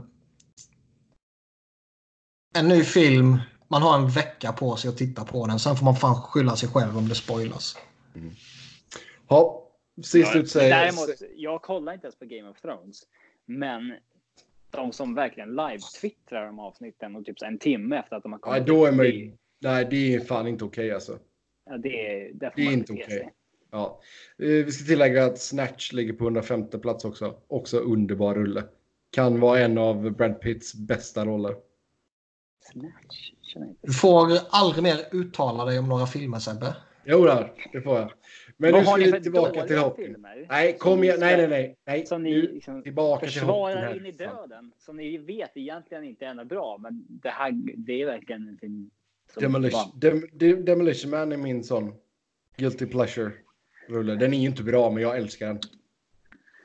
För min del så är det nog... Eh, eh, ja, Nicolas Cage är ett säkert kort. Eh, National Vilken- Treasure. National Treasure, jag tänkte säga det. Ja, de är ju... Alltså det, jag gillar när det är så här historia-vibe kring det. Nu Alltså Sean Bean är ju så dålig i den va? Han är ju inte Sean bra Bean. bad guy. Han är, det är han som är bad guy. Han är aldrig Ja, dålig. just Du är nu... Han är inte bra som bad guy. Helvete Liksom. Sebbe. Han är Han inte bra spela som vilken bad roll guy. som helst. Nu, du har förbrukat all rätt att uttala dig om filmer någonsin. Ja, då är det bra att vi går tillbaka till hockeyn här. Andra rundan i eh, Eastern. Boston leder med 3-2 i matchen mot Columbus. Vi har match 6 här natten till tisdag i Nationwide Arena. Jag måste Och- säga en sak innan jag glömmer det. Ja, okej. Och det har inte med filmer att göra, det har med NHL att göra. jag, jag tycker att... Nu har jag i och för sig, jag har sett väldigt lite av andra rundan och liksom ovanligt lite på grund av lite olika anledningar. Jag har varit bortrest och lite sånt här. Uh, men jag är så jävla besviken på underhållningen. Varför då? Det är mycket roligare än de senaste åren. Men man är ju biased. Ja, nej, som Colorado-supporter fattar jag att du tycker det. Det skulle jag också tyckt såklart. Och eh, Avs Sharks är väl den matchserien som är den enda som är Det är det rolig. kuligaste. Men Ja, men nu, nu spelas ju den på sådana jävla skittider så man pallar inte se. eh, ja, det är hemskt. Det är en Colorado-match i slutspelet hittills av tio som inte har börjat klockan 04.05. Mm. Eh, Det är värdelös. Den jävla matchen pallar man ju inte se live. Liksom. Men i övrigt tycker jag det... Visst, det är skoj med Carolina. De, de, de är... Det tycker inte jag faktiskt. Det är inte ett lag som ska vara med långt. Nej, å, å ena sidan så är det inte så. Men å andra sidan så sker det under sådana dråpliga jävla... eh, vad säger man? Det sker så dråpligt så det blir ju lite skoj liksom. Och det är ju lite coolt att de antingen missar slutspel eller så går de skitlångt i slutspelet. Ja, De har liksom, de går till konferensfinal, de vinner finalen eller de torskar finalen. Eller så missar de slutspel. Det är allt de gör. mm. Men- det- Alltså jag... Men vadå? Alltså, jag tycker inte det har varit dåligt. Alltså, bara, nu har jag... Det, det jag har sett av Dallas St. Louis tycker jag har varit med. Det jag sett av Boston Columbus tycker jag har varit med. Och det som jag har sett av San Jose Colorado tycker jag har varit skoj. Boston köper jag en eh, riktig, serie. Både liksom i lagen. Carolina Islanders, alltså jag har liksom svårt att se det som en match där man har, alltså, ja, Inte ta dem på allvar. dels har det inte varit jämnt. Ja, två lag som, det är inte två slutspelslag liksom för mig. Eh, Det, det är svårt att det är svårt att ta det seriöst möta mellan dem eh, två som liksom det avgörande till att bli, gå till konferens. Jag, jag har inte tyckt att den serien är särskilt underhållande. Eh, Dallas, St. Louis. Ja, det, det är en underhållande serie. Jag, har inte du ofta gnällt på underhållningsvärdet i slutspelet de senaste åren dock? Alltså typ vartannat år. I och med Det lär han ju ha gjort. Det är mer vartannat år. det kanske Det jag har. Jag vet. Alltså jag tycker, ja, men sen, det är klart att visst nu följer jag ju denna serien på nära håll men jag tycker inte så att Columbus Boston har varit bra liksom. jag, som jag sa, jag har inte sett alla matcher på något sätt. Jag, jag har sett ovanligt lite eh, av andra rundan. Men av vad jag har sett så är jag besviken. Jag, jag tycker det har varit... Eh, alltså visst, det blixtrar ju till här och där. Stars Blues har ju varit jättespännande här och där. Och schyssta prestationer i hela det här köret. Men i, i det stora hela så tycker jag inte att slutspelet har varit lika skoj i år. Och jag vet inte, det kanske har att göra med, att, med alla skrällarna. Att liksom de, de, de roliga lagen är inte kvar längre. Ja, the wild card chaos squad. Mm. Ja, det är mycket möjligt. Men 3-2 matcher i alla fall för Boston i serien mot Columbus. Som vi sa är match 6 natten till tisdag i Nationwide Arena. Då ska jag vara där och hålla för öronen när kanonen går av. Och Brad Marchand har fortfarande en liten jävla råtta. Ja. ja. Ska vi ta den pucken lite sent? Hans, ja, det kan vi väl göra. i huvudet på Scott Harrington. Mm, tycker det är fult? Ja, tycker det borde varit utvisning? Ja, det borde varit utvisning. Um, ja, jag är också dock tudelad. Alltså liksom, det är klart att det är eh, fult och det hade ju definitivt varit utvisning och domaren hade sett det, men eh, det väl liksom inte tillräckligt fult för att eh, det är liksom flera matchers avstängning. Nej, men, å, men, men, men, å andra sidan så tycker jag fan liksom när hockeyn får fler och fler sådana här incidenter på bordet, då har de liksom ett val att göra. Är det här okej okay eller inte? Och när det inte blir någon straff, då, då är det ju uppenbarligen okej att göra sådana där saker. Det är okej att göra det en gång, men gör du det två gånger kommer du bli avstängd. Det är ju det vad Bettman sa till honom. Mm, ja, men då kan ju alla laget göra det varsin gång. Så. Ja, exakt. Ja. För nu är, nu är det ju fan ta mig fastställt att det är okej att slå en snubbe i bakhuvudet en gång. Ja. Efter avblåsning liksom. Ja. Och sen åka iväg och smita därifrån. För fan. Ja. Jag är, yes. jag är jätteförvånad ändå att varför är det ingen som går efter honom? Och jag menar inte just i denna situationen, jag menar i största allmänhet nu. Varför får han inte mer skit än vad han får? Och när jag syftar på skit då så menar jag ju liksom varför tar man inte ut en hämndaktion på honom ännu hårdare? För han gör skit hela jävla tiden. Varför är det ingen som går efter honom? Så länge han beter sig sådär, då är det han som inte har fokus på rätt saker. Så tror jag man resonerar. Så tror jag Tortorella resonerar. I alla fall Tortorella. Jo, men, men, absolut, jag håller med dig. Men vi vet ju också att eh, när grottmänniskomentaliteten tänds i en hockeyspelare så finns det inget annat som existerar.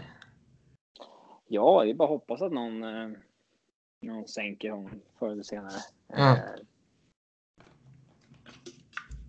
Ja, det är mycket möjligt. Nu har man ju fått igång första kedjan på allvar här i eh, Bruins. Uh, först i match fyra då hade Bergeron två mål. Pasnak hade ett. Sen nu i match fem så hade Pasnak två. Marchand hade ett, ett plus två. Viktigt ändå, för de var, ju, de var ju ganska anonyma i de första tre matcherna. Ja, men sånt kan ju hända. Liksom. Uh, det är väl liksom det är väl kanske liksom the best line in hockey sett till vad alla tjänar och sådär. Det är ju fruktansvärt billig första kedja. Eller liksom en all-star kedja. Mm. Um.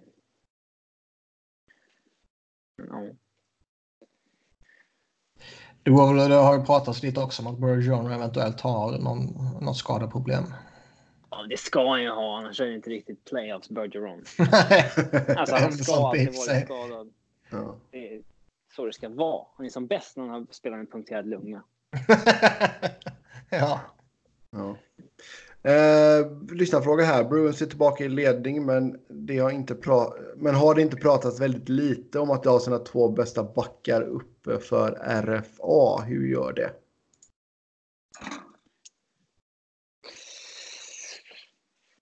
Ja. Så det har väl aldrig uppfattats som någon panik? Nej. Nej, alltså jag är svårt att se att man inte skulle få det ordnat liksom. Med både McAvoy och Carlo. Nej, typ. Carlos anseende är ju inte så högt som man kanske trodde det skulle vara för två år sedan. Nej. Fast han, har, han har fått eh, god feedback nu under slutspelet här. Mm.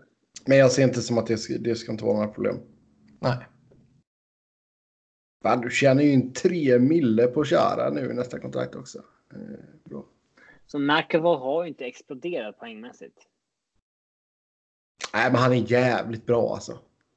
Absolut. Man kan ja, men gör du inga poäng kommer du aldrig få eh, de största pengarna. Nej. Han kan inte kräva någon 9 mil liksom. Nej, det kan man inte göra. Mm. Uh, Wemba får spela igen. Framme ja. frysboxen. Yes, har fått ta mycket eh, stort ansvar defensivt, lät PK för dem. Och ja, det är väl kul att han fick komma in, men i en liten annorlunda roll. För den är han väl fortfarande lite för dyr dock. Ja, verkligen. Ja, det är ett intressant. Den blir intressant att se hur de eh, hanterar i sommar. Inget mm. snack. Ja, eh, också, vad ska vi säga mer?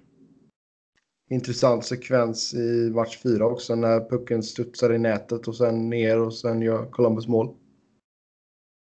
Intressant och intressant. Men, ja. ja men alltså, det, att domarna missar den är ju... Ja.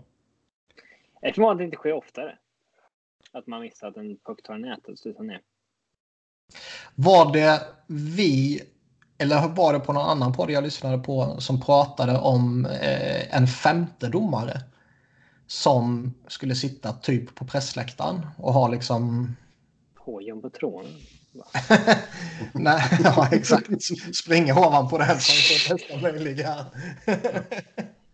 Eller springa upp i de här, eh, fan säger man, byggnadsställningarna högst upp i taket. Ja, oh, in the rafters. Mm.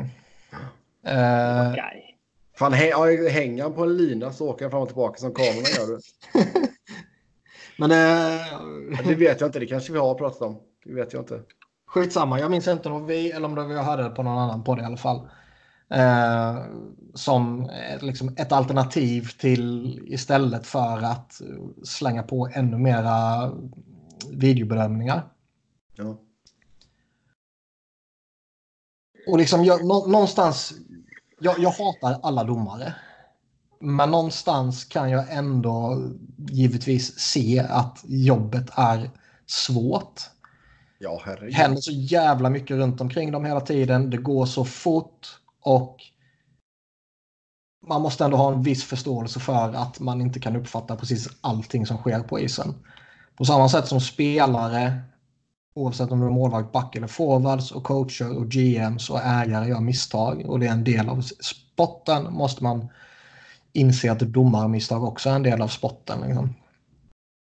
Uh, men sånt här skit borde ju kunna undvikas med en femte domare. Som liksom inte ska sitta där uppe och ha någon vissla som är kopplad till högtalarna. Så när han ser ett regelbrott ska han blåsa i visslan. Liksom. Utan som ska kunna vara fungera på något liknande sätt som när man ringer upp till the war room. Eller tittar på den här jävla mini-iPaden. Då ska man kunna... Vad, vad är det det ska bidra med menar du? Nej, men han ser saker som de fyra andra inte ser. Men han kan ja. blåsa av? Ja, men då får han ju ha något headset till någon och så säga blås. Nej, man får ju prata. Ja, han ska inte bara sitta där och titta och sen efter matchen säga till domaren att hörde ni, här missade ni en sak. Utan jag menar ju att när de, alltså händer det någonting så samlas ju alla fyra domarna och diskuterar vad som har sett. Såg ni det här? Eh, vad hände? Vad ska vi göra? Då står de fyra och pratar så han med på en radiolänk. Ja, du menar alltså, så han ska bara vara med i sådana situationer? Han ska inte kunna ta grejer som de missar under spel? Jag vet inte. Men alltså något sånt. Ja. Man får en extra snubbe som har en övergripande blick över, över den. För det är ju enklare att, att se vissa sådana här saker som typ när den är uppe i nät och grejer. Ja, det är klart det är. Mm. Alltså visst, alltså, så länge inte jag har mer folk på isen så är det väl lugnt för det är redan Nej, det plats. tror jag inte på. Det skulle ju vara virrigt. Men eh, Ja. Såg du något av match 5 mellan Boston och Columbus? Michel Therrien is back in the NHL. He joins the coaching group of the Philadelphia Flyers. Ah!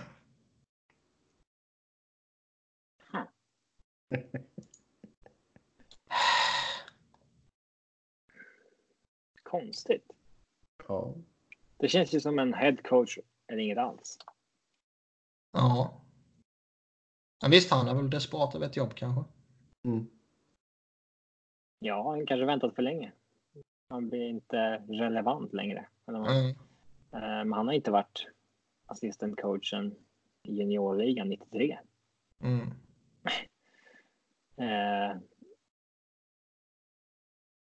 och ja, det var ingen kille som eh, någon nytänkare direkt under sista åren i Montreal. Men det var inte Nej. Tortorella i Vancouver heller. Eh, Nej, helt sant. men ja, alltså ska man ha en erfaren ASS-coach så ja, svårt att hitta något mer gediget. Ja, vi Det här jag också på. Är det en ersättare till Ian LaPerrière så är jag, står jag bakom det helhjärtat. Ja. Mm. Är det en associate coach för när Vigneault hoppar av? Ja, Det är ju assistant coach to Alain Vigneault enligt Renaud Laviois. Eller om man nu uttalar hans namn. Ja, och där är nog känningarna i Montreal ganska bra. Mm. Ah, fan, vi ska ju veta sånt där på för... Det är bara att breakas bara sådär. Ja. Jag känner att eh, min hype gick ner lite nu. Mm. ja. Vi går över till eh, Western Conference om ni inte vill säga någonting mer om Boston och Columbus. Eh, Nej. Nej. Det känns har väl vi- som att Boston tar det nu. Ja! De ska väl inte tappa två matcher. Att, ja, men det känns alltid som att det blir en Game 7. Det är trist när lag vinner med 4-2 i match. Det ska bli en Game 7. Ja, det kan jag hålla med om. Ja, vi går till eh, Dallas St. Louis där det är 3-3 matcher så där får vi en Game 7. Natten till onsdag. Mm. Det känns första vi måste prata om är ju dagens match. Ja, Game 6. St. Louis in med 4-1. Ben Bishop skadad. Och den skadan. Mm. Vad tycker ni om det? Ja, fejkar väl.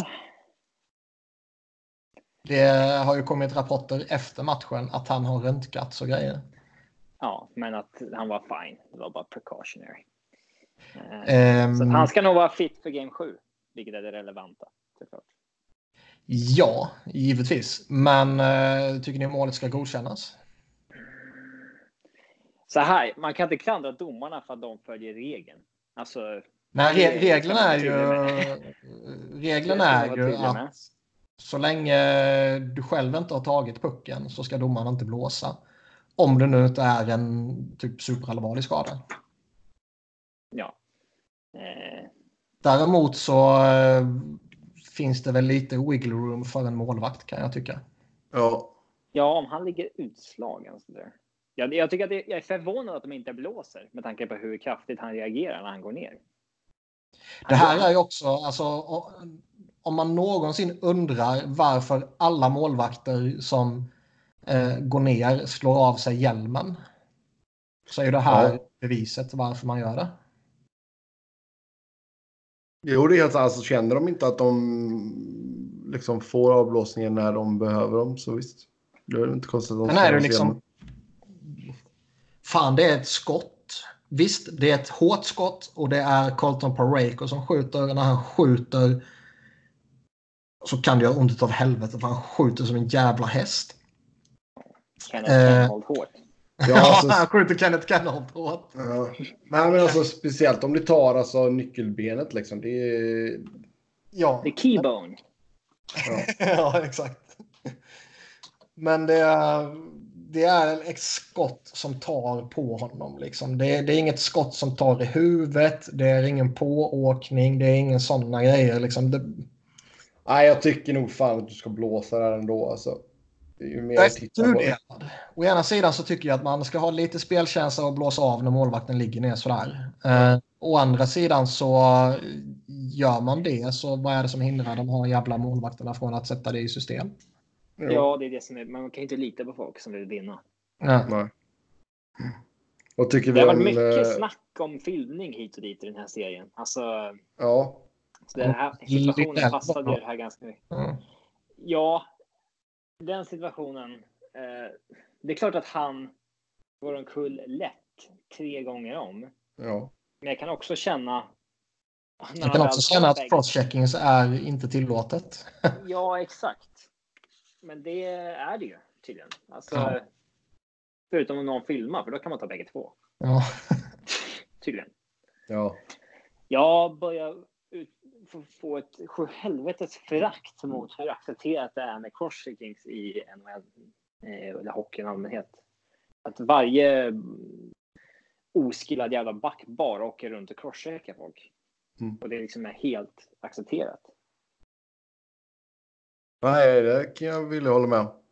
crosschecking, eh, det ska inte vara okej okay, liksom. Uh, vad säger vi om Sammy Blaze? Eller Blä? Blay? Hans första mål här. Så jävla rätt att bara kötta in skiten. Man vet att Ben Bishop är lite eh, både skakad och skadad och bara åker in och bara dunkar upp skiten. Krysset är alltid öppet.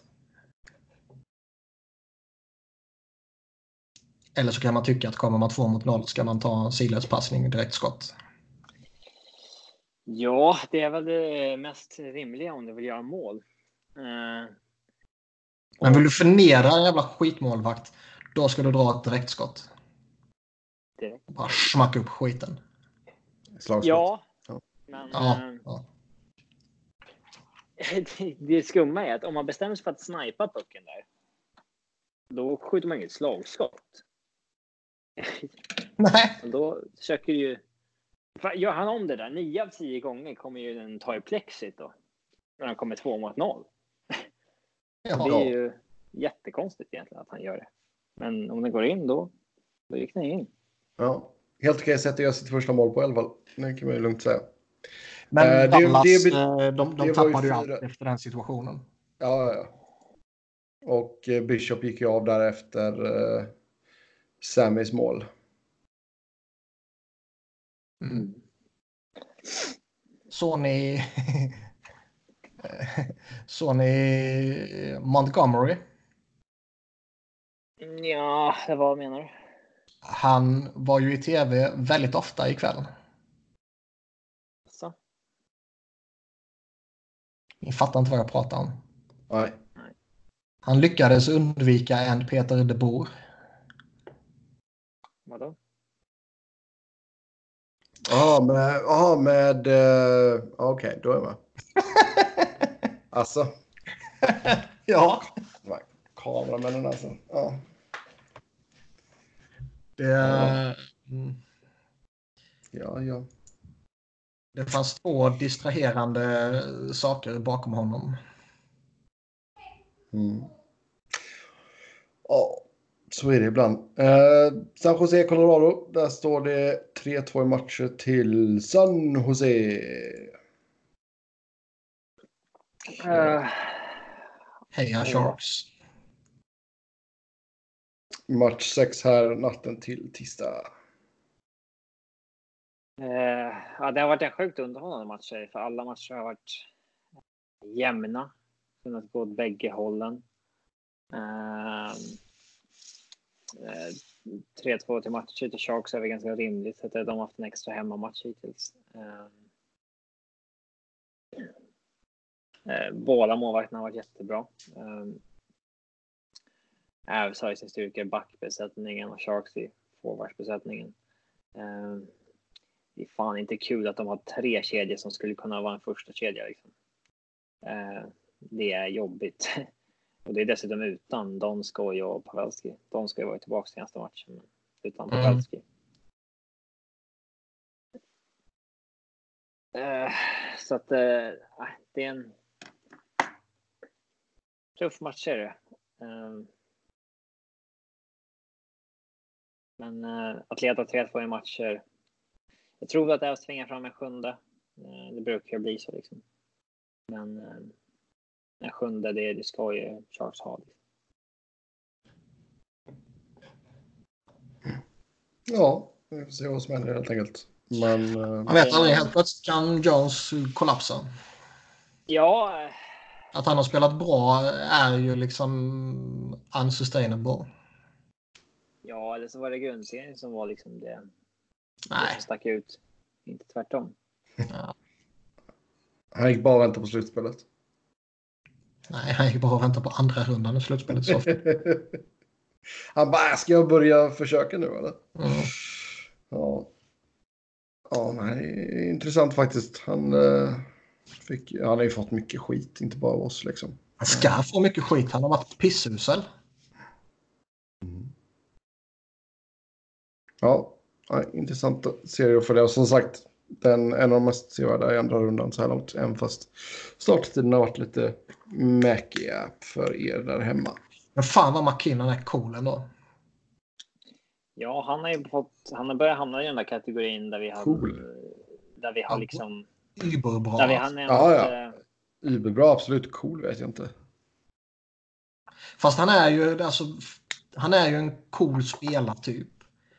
Han har... Eh, det var någon jävla sekvens där han har varit inne och gjort eh, ett helt byte liksom. Är på väg att kliva ut i båset. Och oftast är det kanske lite tröttkörd då. Och sen hamnar pucken vid hans fötter och han bara tar pucken och bara liksom sätter full fart in i, mot mål.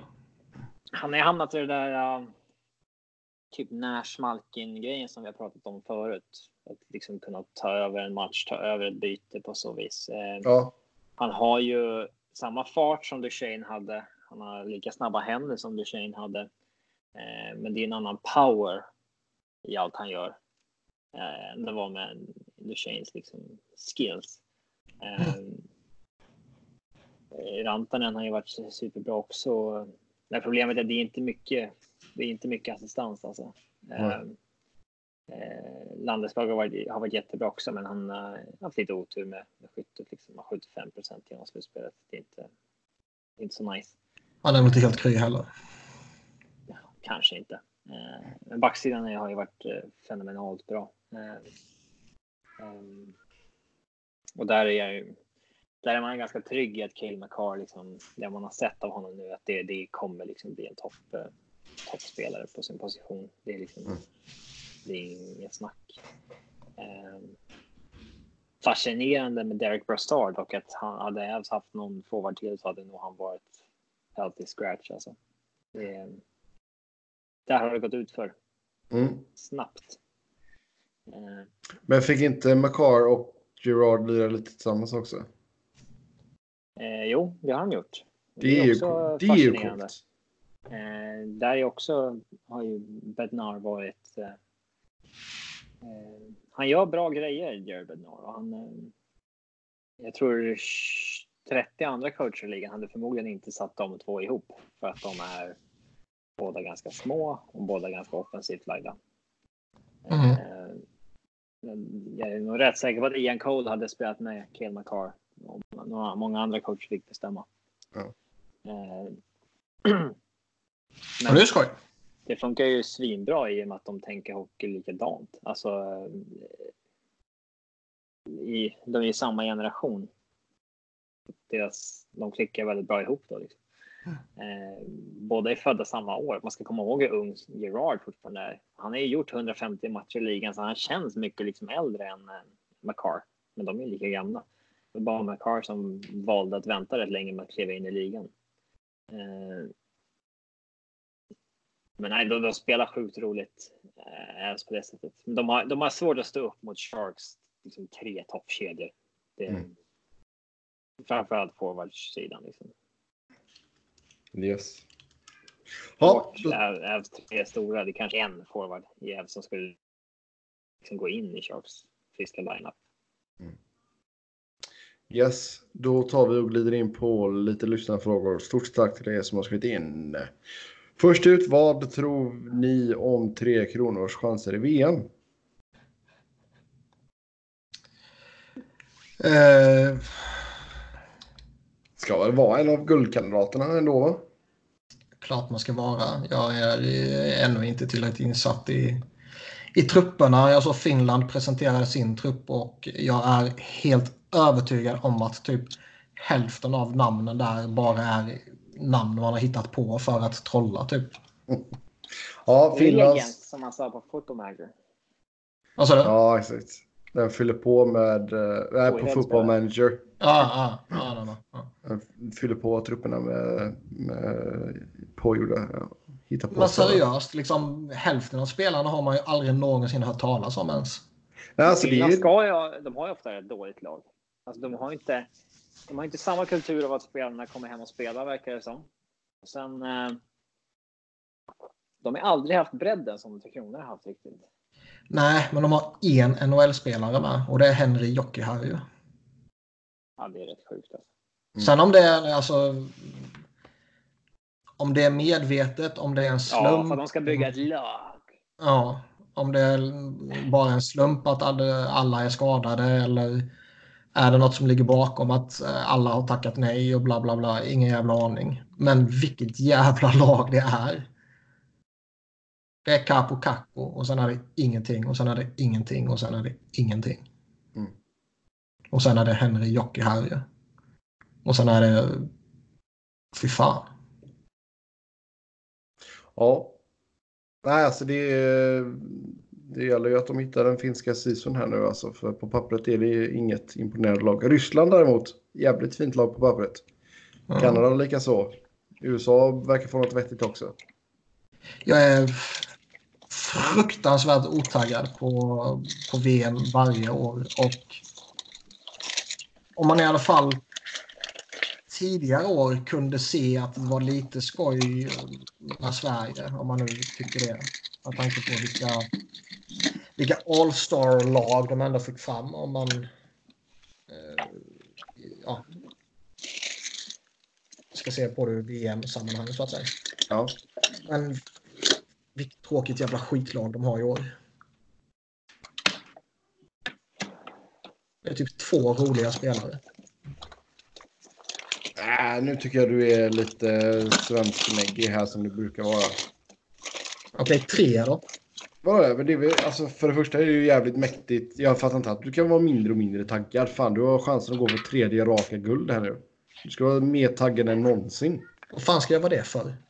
Tagga, tagga, tagga. Fruktansvärt ointressant. Det är en skitturnering som spelas när världens bästa liga fortfarande har sitt slutspel. Även om det är senare lagt nu.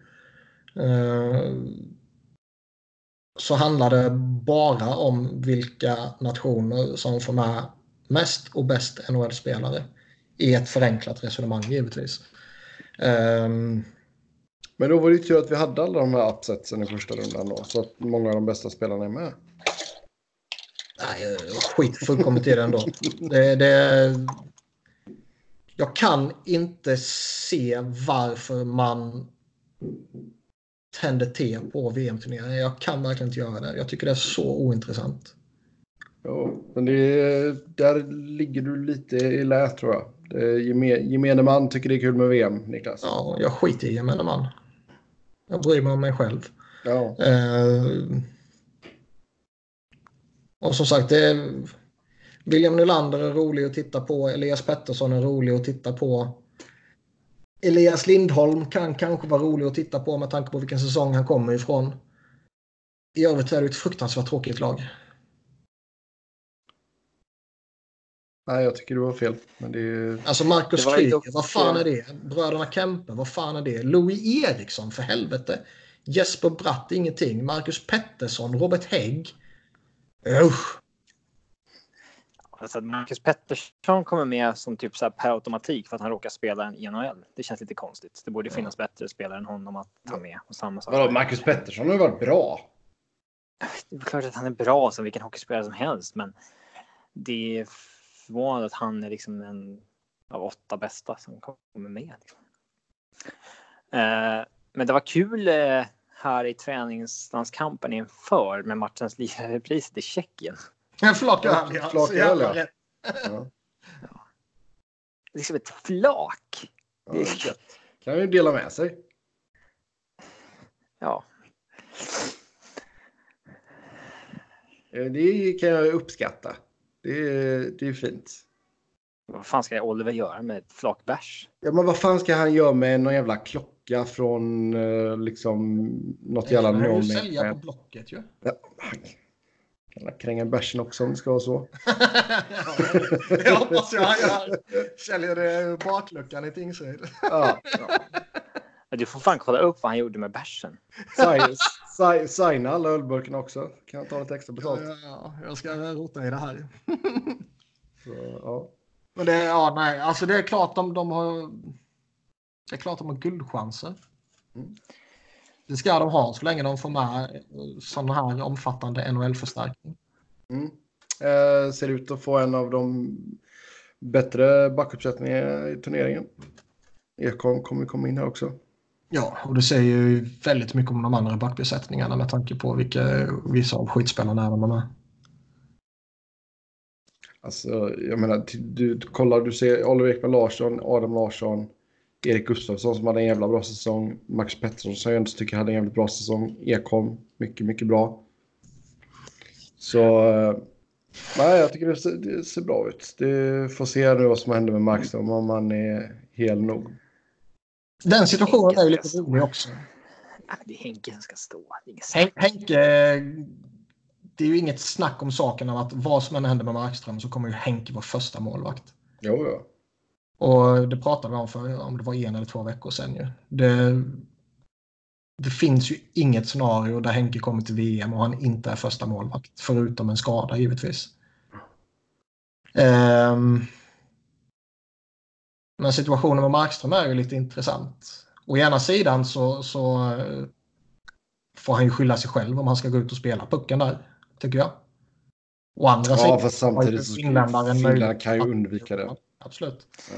Och han ska ju dö för det han gör. Ja. Men... Eh, Alltså kollisionsrisken är ju stor om man gör sådär. Det Ja, får exakt. han själv köpa. Går man ut där, och det, det borde han ha lärt sig från JVM, så får man skylla sig själv.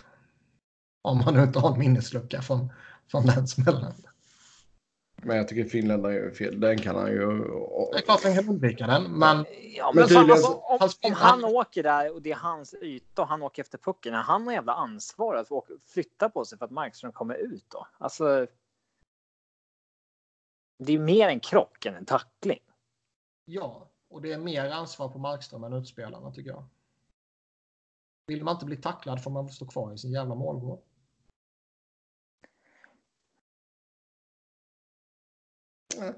Jag lägger hellre skulden på finländaren, men det är...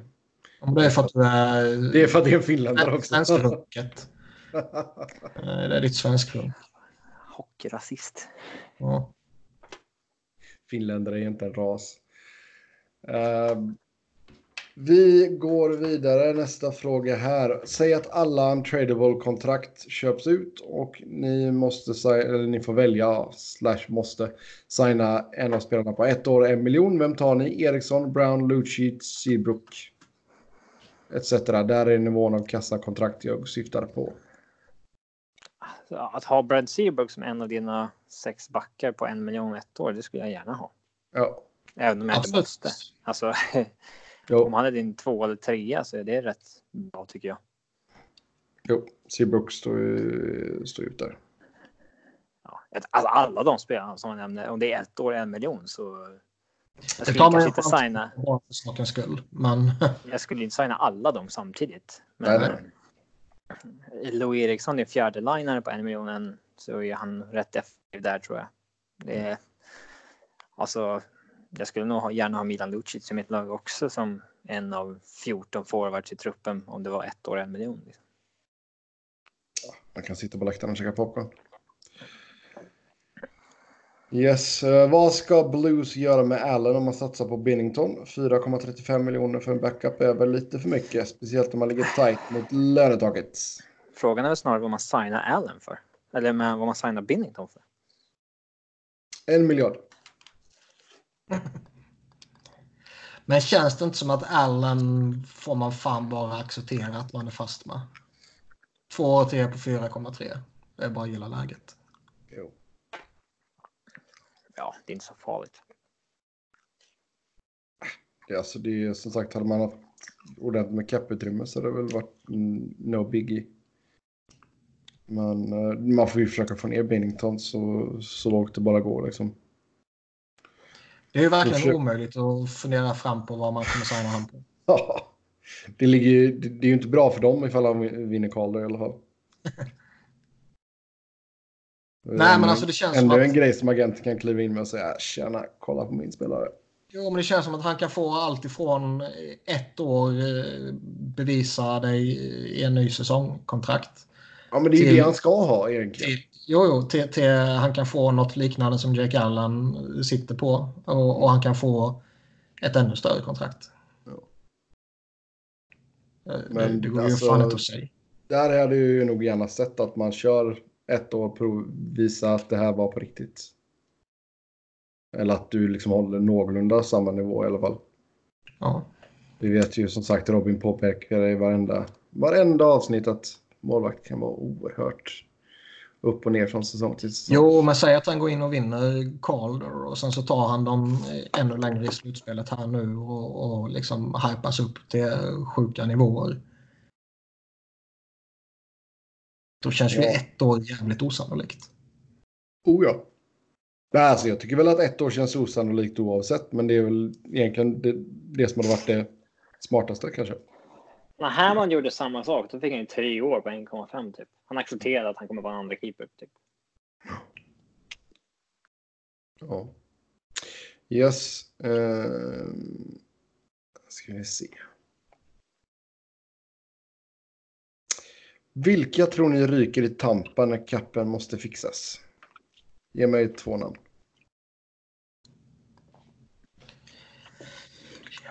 Fan, får den här frågan varannan vecka känns det som. Ja, Killorn tror jag ligger i till och ehm, Tyler Johnson tror jag ligger pyrt till när, nu när de har fått fram point på centersidan också.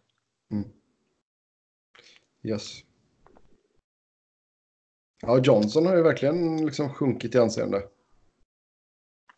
Ja, Han var ju Ja. riktigt han var ju bäst i ligan för typ fyra år sedan. Ja. Men jag tror ändå han, han, jag tror ändå han är en tillgång för Tampa. Alltså en, en, eh, en trade-tillgång så att säga. Mm. Det är inte så att de måste ge bort honom mot Nej, nej, en, nej. Fan. ett skitpick liksom. Absolut inte. Sen vad ska Oilers ta sig till med Lucic och dennes kontrakt? Ehm, han, fan var det han sa? Han sa någonting om att han öppnade i alla fall för att typ spela i Vancouver eller vad fan det var. Ja, Uh, Louis Eriksson har ju gjort sig... Öppna för att inte spela för Travis Green. Ja, så kan man uttrycka det. Eh, är det det bästa scenariot man kan hoppas på som Edmonton-supporter? En trade um, däremellan? Lucic mot Louis. Ja. Mm. Skit mot skit. Den, för att, Brutal skit mot brutal skit. Um, vad har Lucic har ett år till? Eller eh, ytterligare längre. Samma, samma pengar. ja. Båda är skräp. Alltså båda lever ju inte upp till sina kontrakt, det kan vi lugnt fastslå. Ja, det var det jag sa. Ja. Jag säger på ett lite finare sätt än att säga att skräp. Eh, Men visst, ja, kanske att man kan lösa det på något vänster. Alltså det går inte, jag, jag tycker det är inte värt att köpa ut Lucic. Nej, det kan man väl knappt göra. Man köper ut honom så... Ken Holland säger nu att a realization that he wasn't ready to not be an NHL general manager. Jag tror att Holland har insett det senaste veckan här. Att jag var nog inte redo för att inte vara GM längre. Han såg 25 miljoner anledningar till att Mm. inte vara GM längre. Eller inte inte vara GM. Att inte inte vara GM. Ja. Men alltså men Lucic. fan, alltså det, det känns ju ändå som en inte helt orealistisk eh, scenario för att bli av med Lucic och bli av med Louis Eriksson. Ja. Helt plötsligt får man, en- alltså jag håller inte alls Louis Eriksson högt. Eh, Nej, men jag, jag, jag tror att. Louis... Men De är förmodligen mer McDavid-kompatibel än vad McDavid är. Om man bara ska testa något nytt. Ja, Mer McDavid-kompatibel än vad Lucic är menar du? ja. Eh, så här, och jag tror att Louis, det finns mer hockey kvar i Louis än vad det finns i Lucic. Jag tror jag. Alltså, eh, Louis borde ha i sig att kunna bli en liksom 50 poängspelare igen åtminstone tycker jag. Eh, det, det känns som det skeppet har gått med Lucic. Ja. Det vill jag hålla med om. Det är kul att Jim Matheson, eh, ja, Oilers-reportern som eh, av misstag är liksom Twitters roligaste konto. Eh, eh, han är pushat så in i helvete för Keith Gretzky. Att han ska få vara kvar som GM. Alltså varannan dag en tweet om att de borde verkligen ge Keith Gretzky chansen. Och att han, när han twittrar här om Holland att han ändå lägger till And I would want Keith Gretzky in the picture. Att han ska få vara kvar. Det är helt otroligt alltså hur... Ja, han gillar Gretzkys. Ja. Ja, Men, men. Det... Jag, jag, jag tänker inte ens försöka förstå mig på vissa av de kanadensiska medierna faktiskt. Alltså, vi- vissa av de här gubbarna är helt underbara. Men, men. Om ni fick välja, skulle ni föredra att behålla nuvarande slutspelsupplägg? Nej. Ta en, per, en till fyra per division, en per åtta per konferens eller min favorit. Första väljer mellan fem och åtta per konferens. Två väljer bland det som är kvar etc. Eh, Öst och väst, ettan mot åttan, tvåan mot sjuan och så vidare. Och så vidare. Mm. Ja, Jag tror ju att om det fanns någon som helst eh, sannolikhet att det överhuvudtaget skulle påbörjas någon som helst liten preliminär diskussion om en situation där man skulle välja sin motståndare så tror jag den möjligheten dog så jävla hårt när det gick åt helvete för Tampa. ja. För de, alltså all, alla GMs och alla coacher och allt sånt här är ju eh, skitskraja för att göra bort sig givetvis. I synnerhet när det skulle komma till en sån här situation. Mm. Där alltså man ska välja motstånd och så väljer man Columbus och så blir man svepta. Det kommer de aldrig någonsin utsätta sig själva för. Nej. Ja. eh, Eftersom Niklas vill se världen brinna kan ni väl ta ut era topp 5 LVP-kandidater från slutspelet. Ta gärna några som spelar mycket, typ namn man trodde skulle göra mer. Min toppkandidat var ju Martin Jones, men han har faktiskt steppat upp nu. Det var fem stycken. Least valuable player. Kucherov. Eh, Ja. Han vinner den. Kutjerov och Stamkos.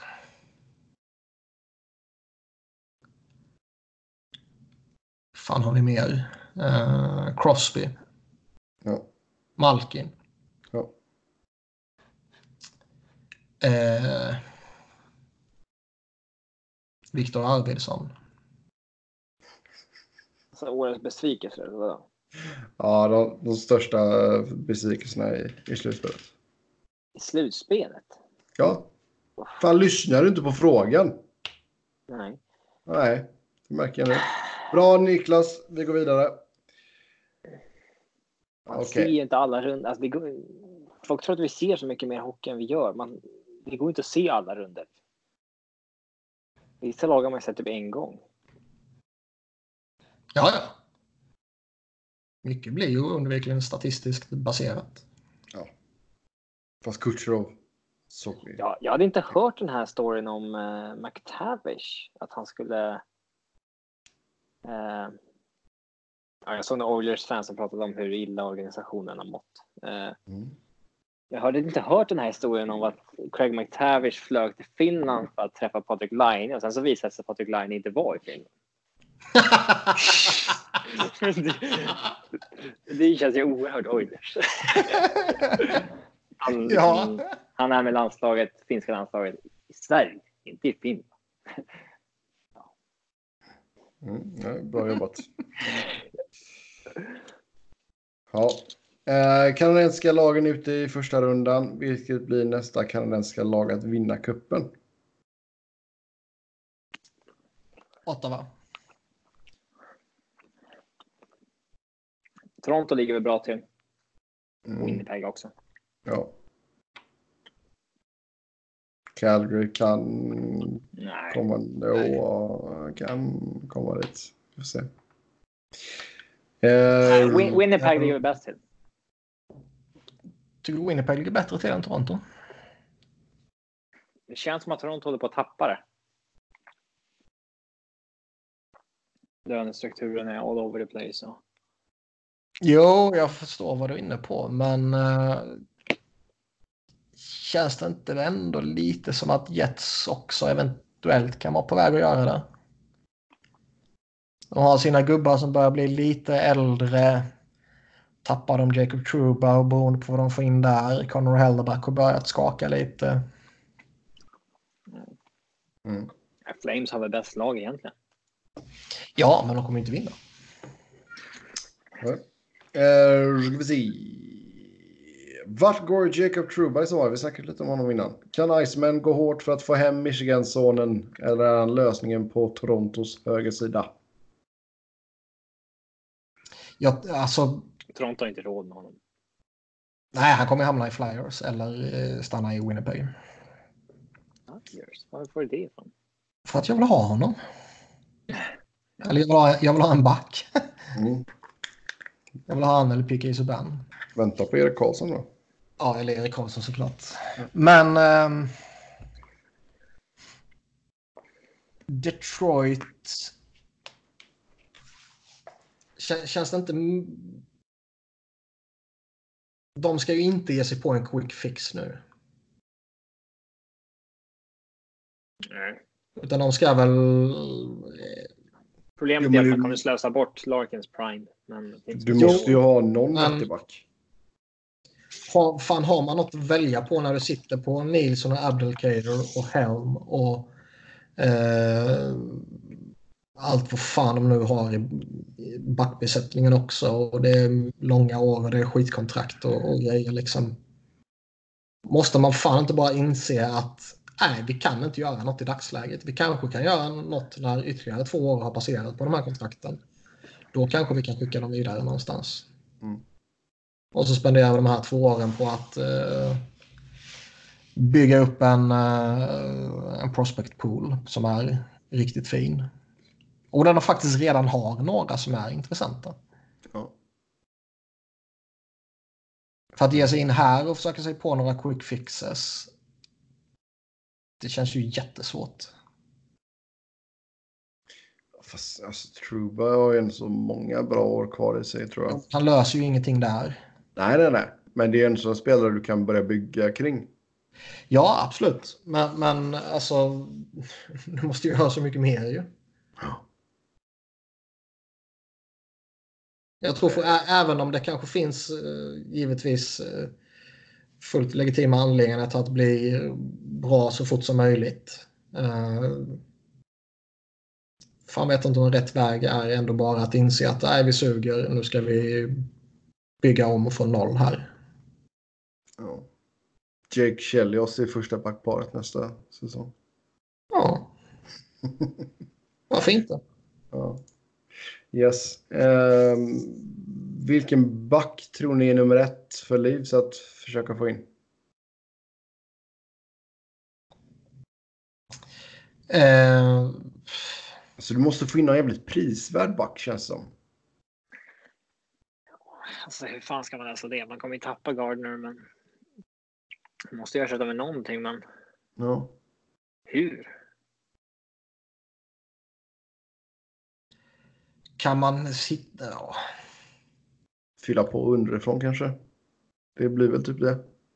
Men de har ju några bra backar på gång. Det är ju, så är det ju. Men om man ska ta någon utifrån så det är ju att lyckas övertala en Strålman till att ta ett billigt kontrakt där för att försöka vinna. Men då kan det lika gärna stanna i Tampa.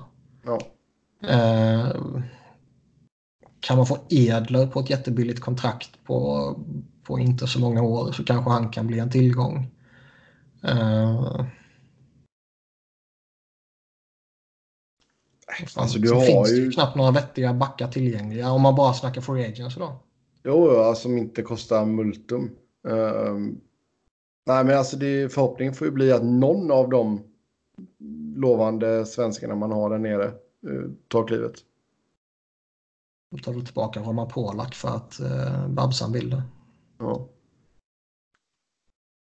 Det var ju faktiskt intressant för, för Friedman nämnde ju att uh, fan, det, det, är lite skakigt mellan de två och han är inte längre 100% övertygad om att Babsan kommer tillbaka. Ja, det är intressant. Fatta kaoset om de skulle sparka honom. Ja. Ja, om de gör det så här sent, typ när andra lag redan har fixat en coach. Det blir så här. Fast om, om de sparkar honom då lyfter de upp Sheldon Keefe, känns det som. ja. Men ändå liksom sparka Babcock för att lyfta upp AHL-coachen. När, när Ja, men då är det 30 andra lag som vill ha Babcock. Ja. Men som redan har skaffat en coach. ja. Mm.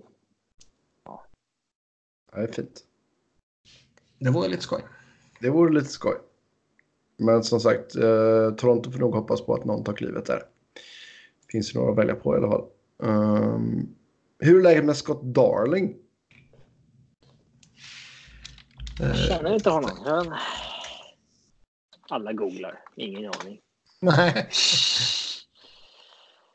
Tog timeout från hockeyn den senaste 11 februari.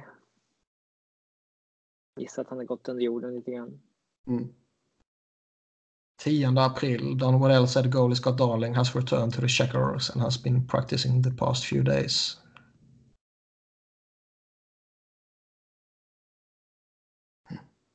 Ja. Sen, eh, vi tar en fråga till här. Vilket lag som åkte ut i första rundan kan ni tänka er röra om mest och flytta på spelare? Ehm.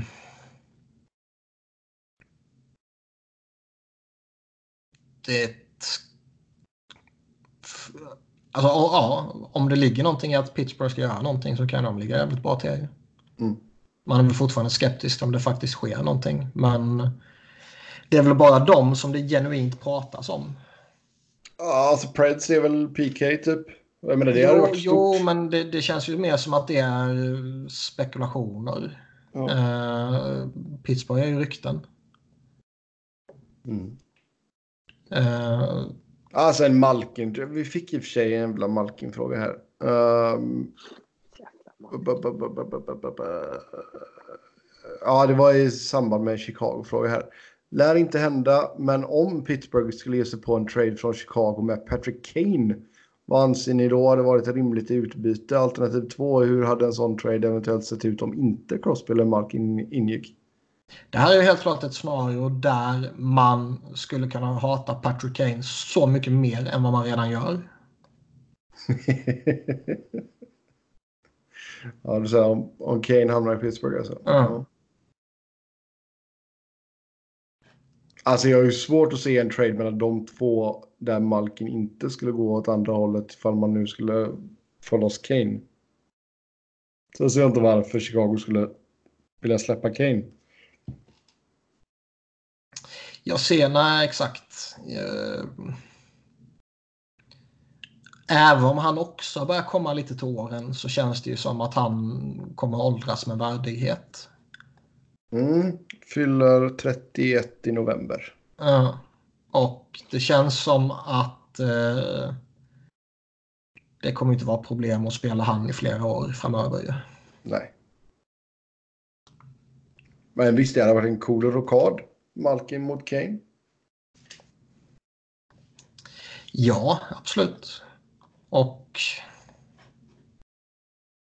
jag kan väl tycka att Pittsburgh behöver skjuta till något till. Dels är Kane lite yngre och eh, dels är han lite, lite friskare. Mm. Men visst, den har eh, cool. Men om du, ska, om du inte ger, slänger in en... Alltså Crosby kommer ju Pittsburgh aldrig trada. Om inte han ber om det. Ehm, men Det ska ju förresten vara intressant angående Malken här. Lemieux ska ju vara eh, emot det sägs det. Hans honom. ord väger nog tungt ja, i Pittsburghs korridor. Mm.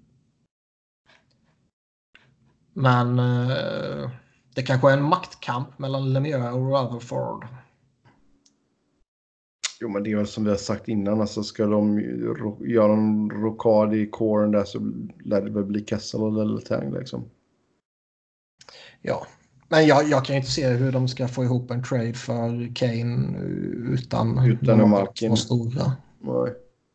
Då får ju inte en trade kring Letang för det ju. Och de har ju inga prospects att slänga in.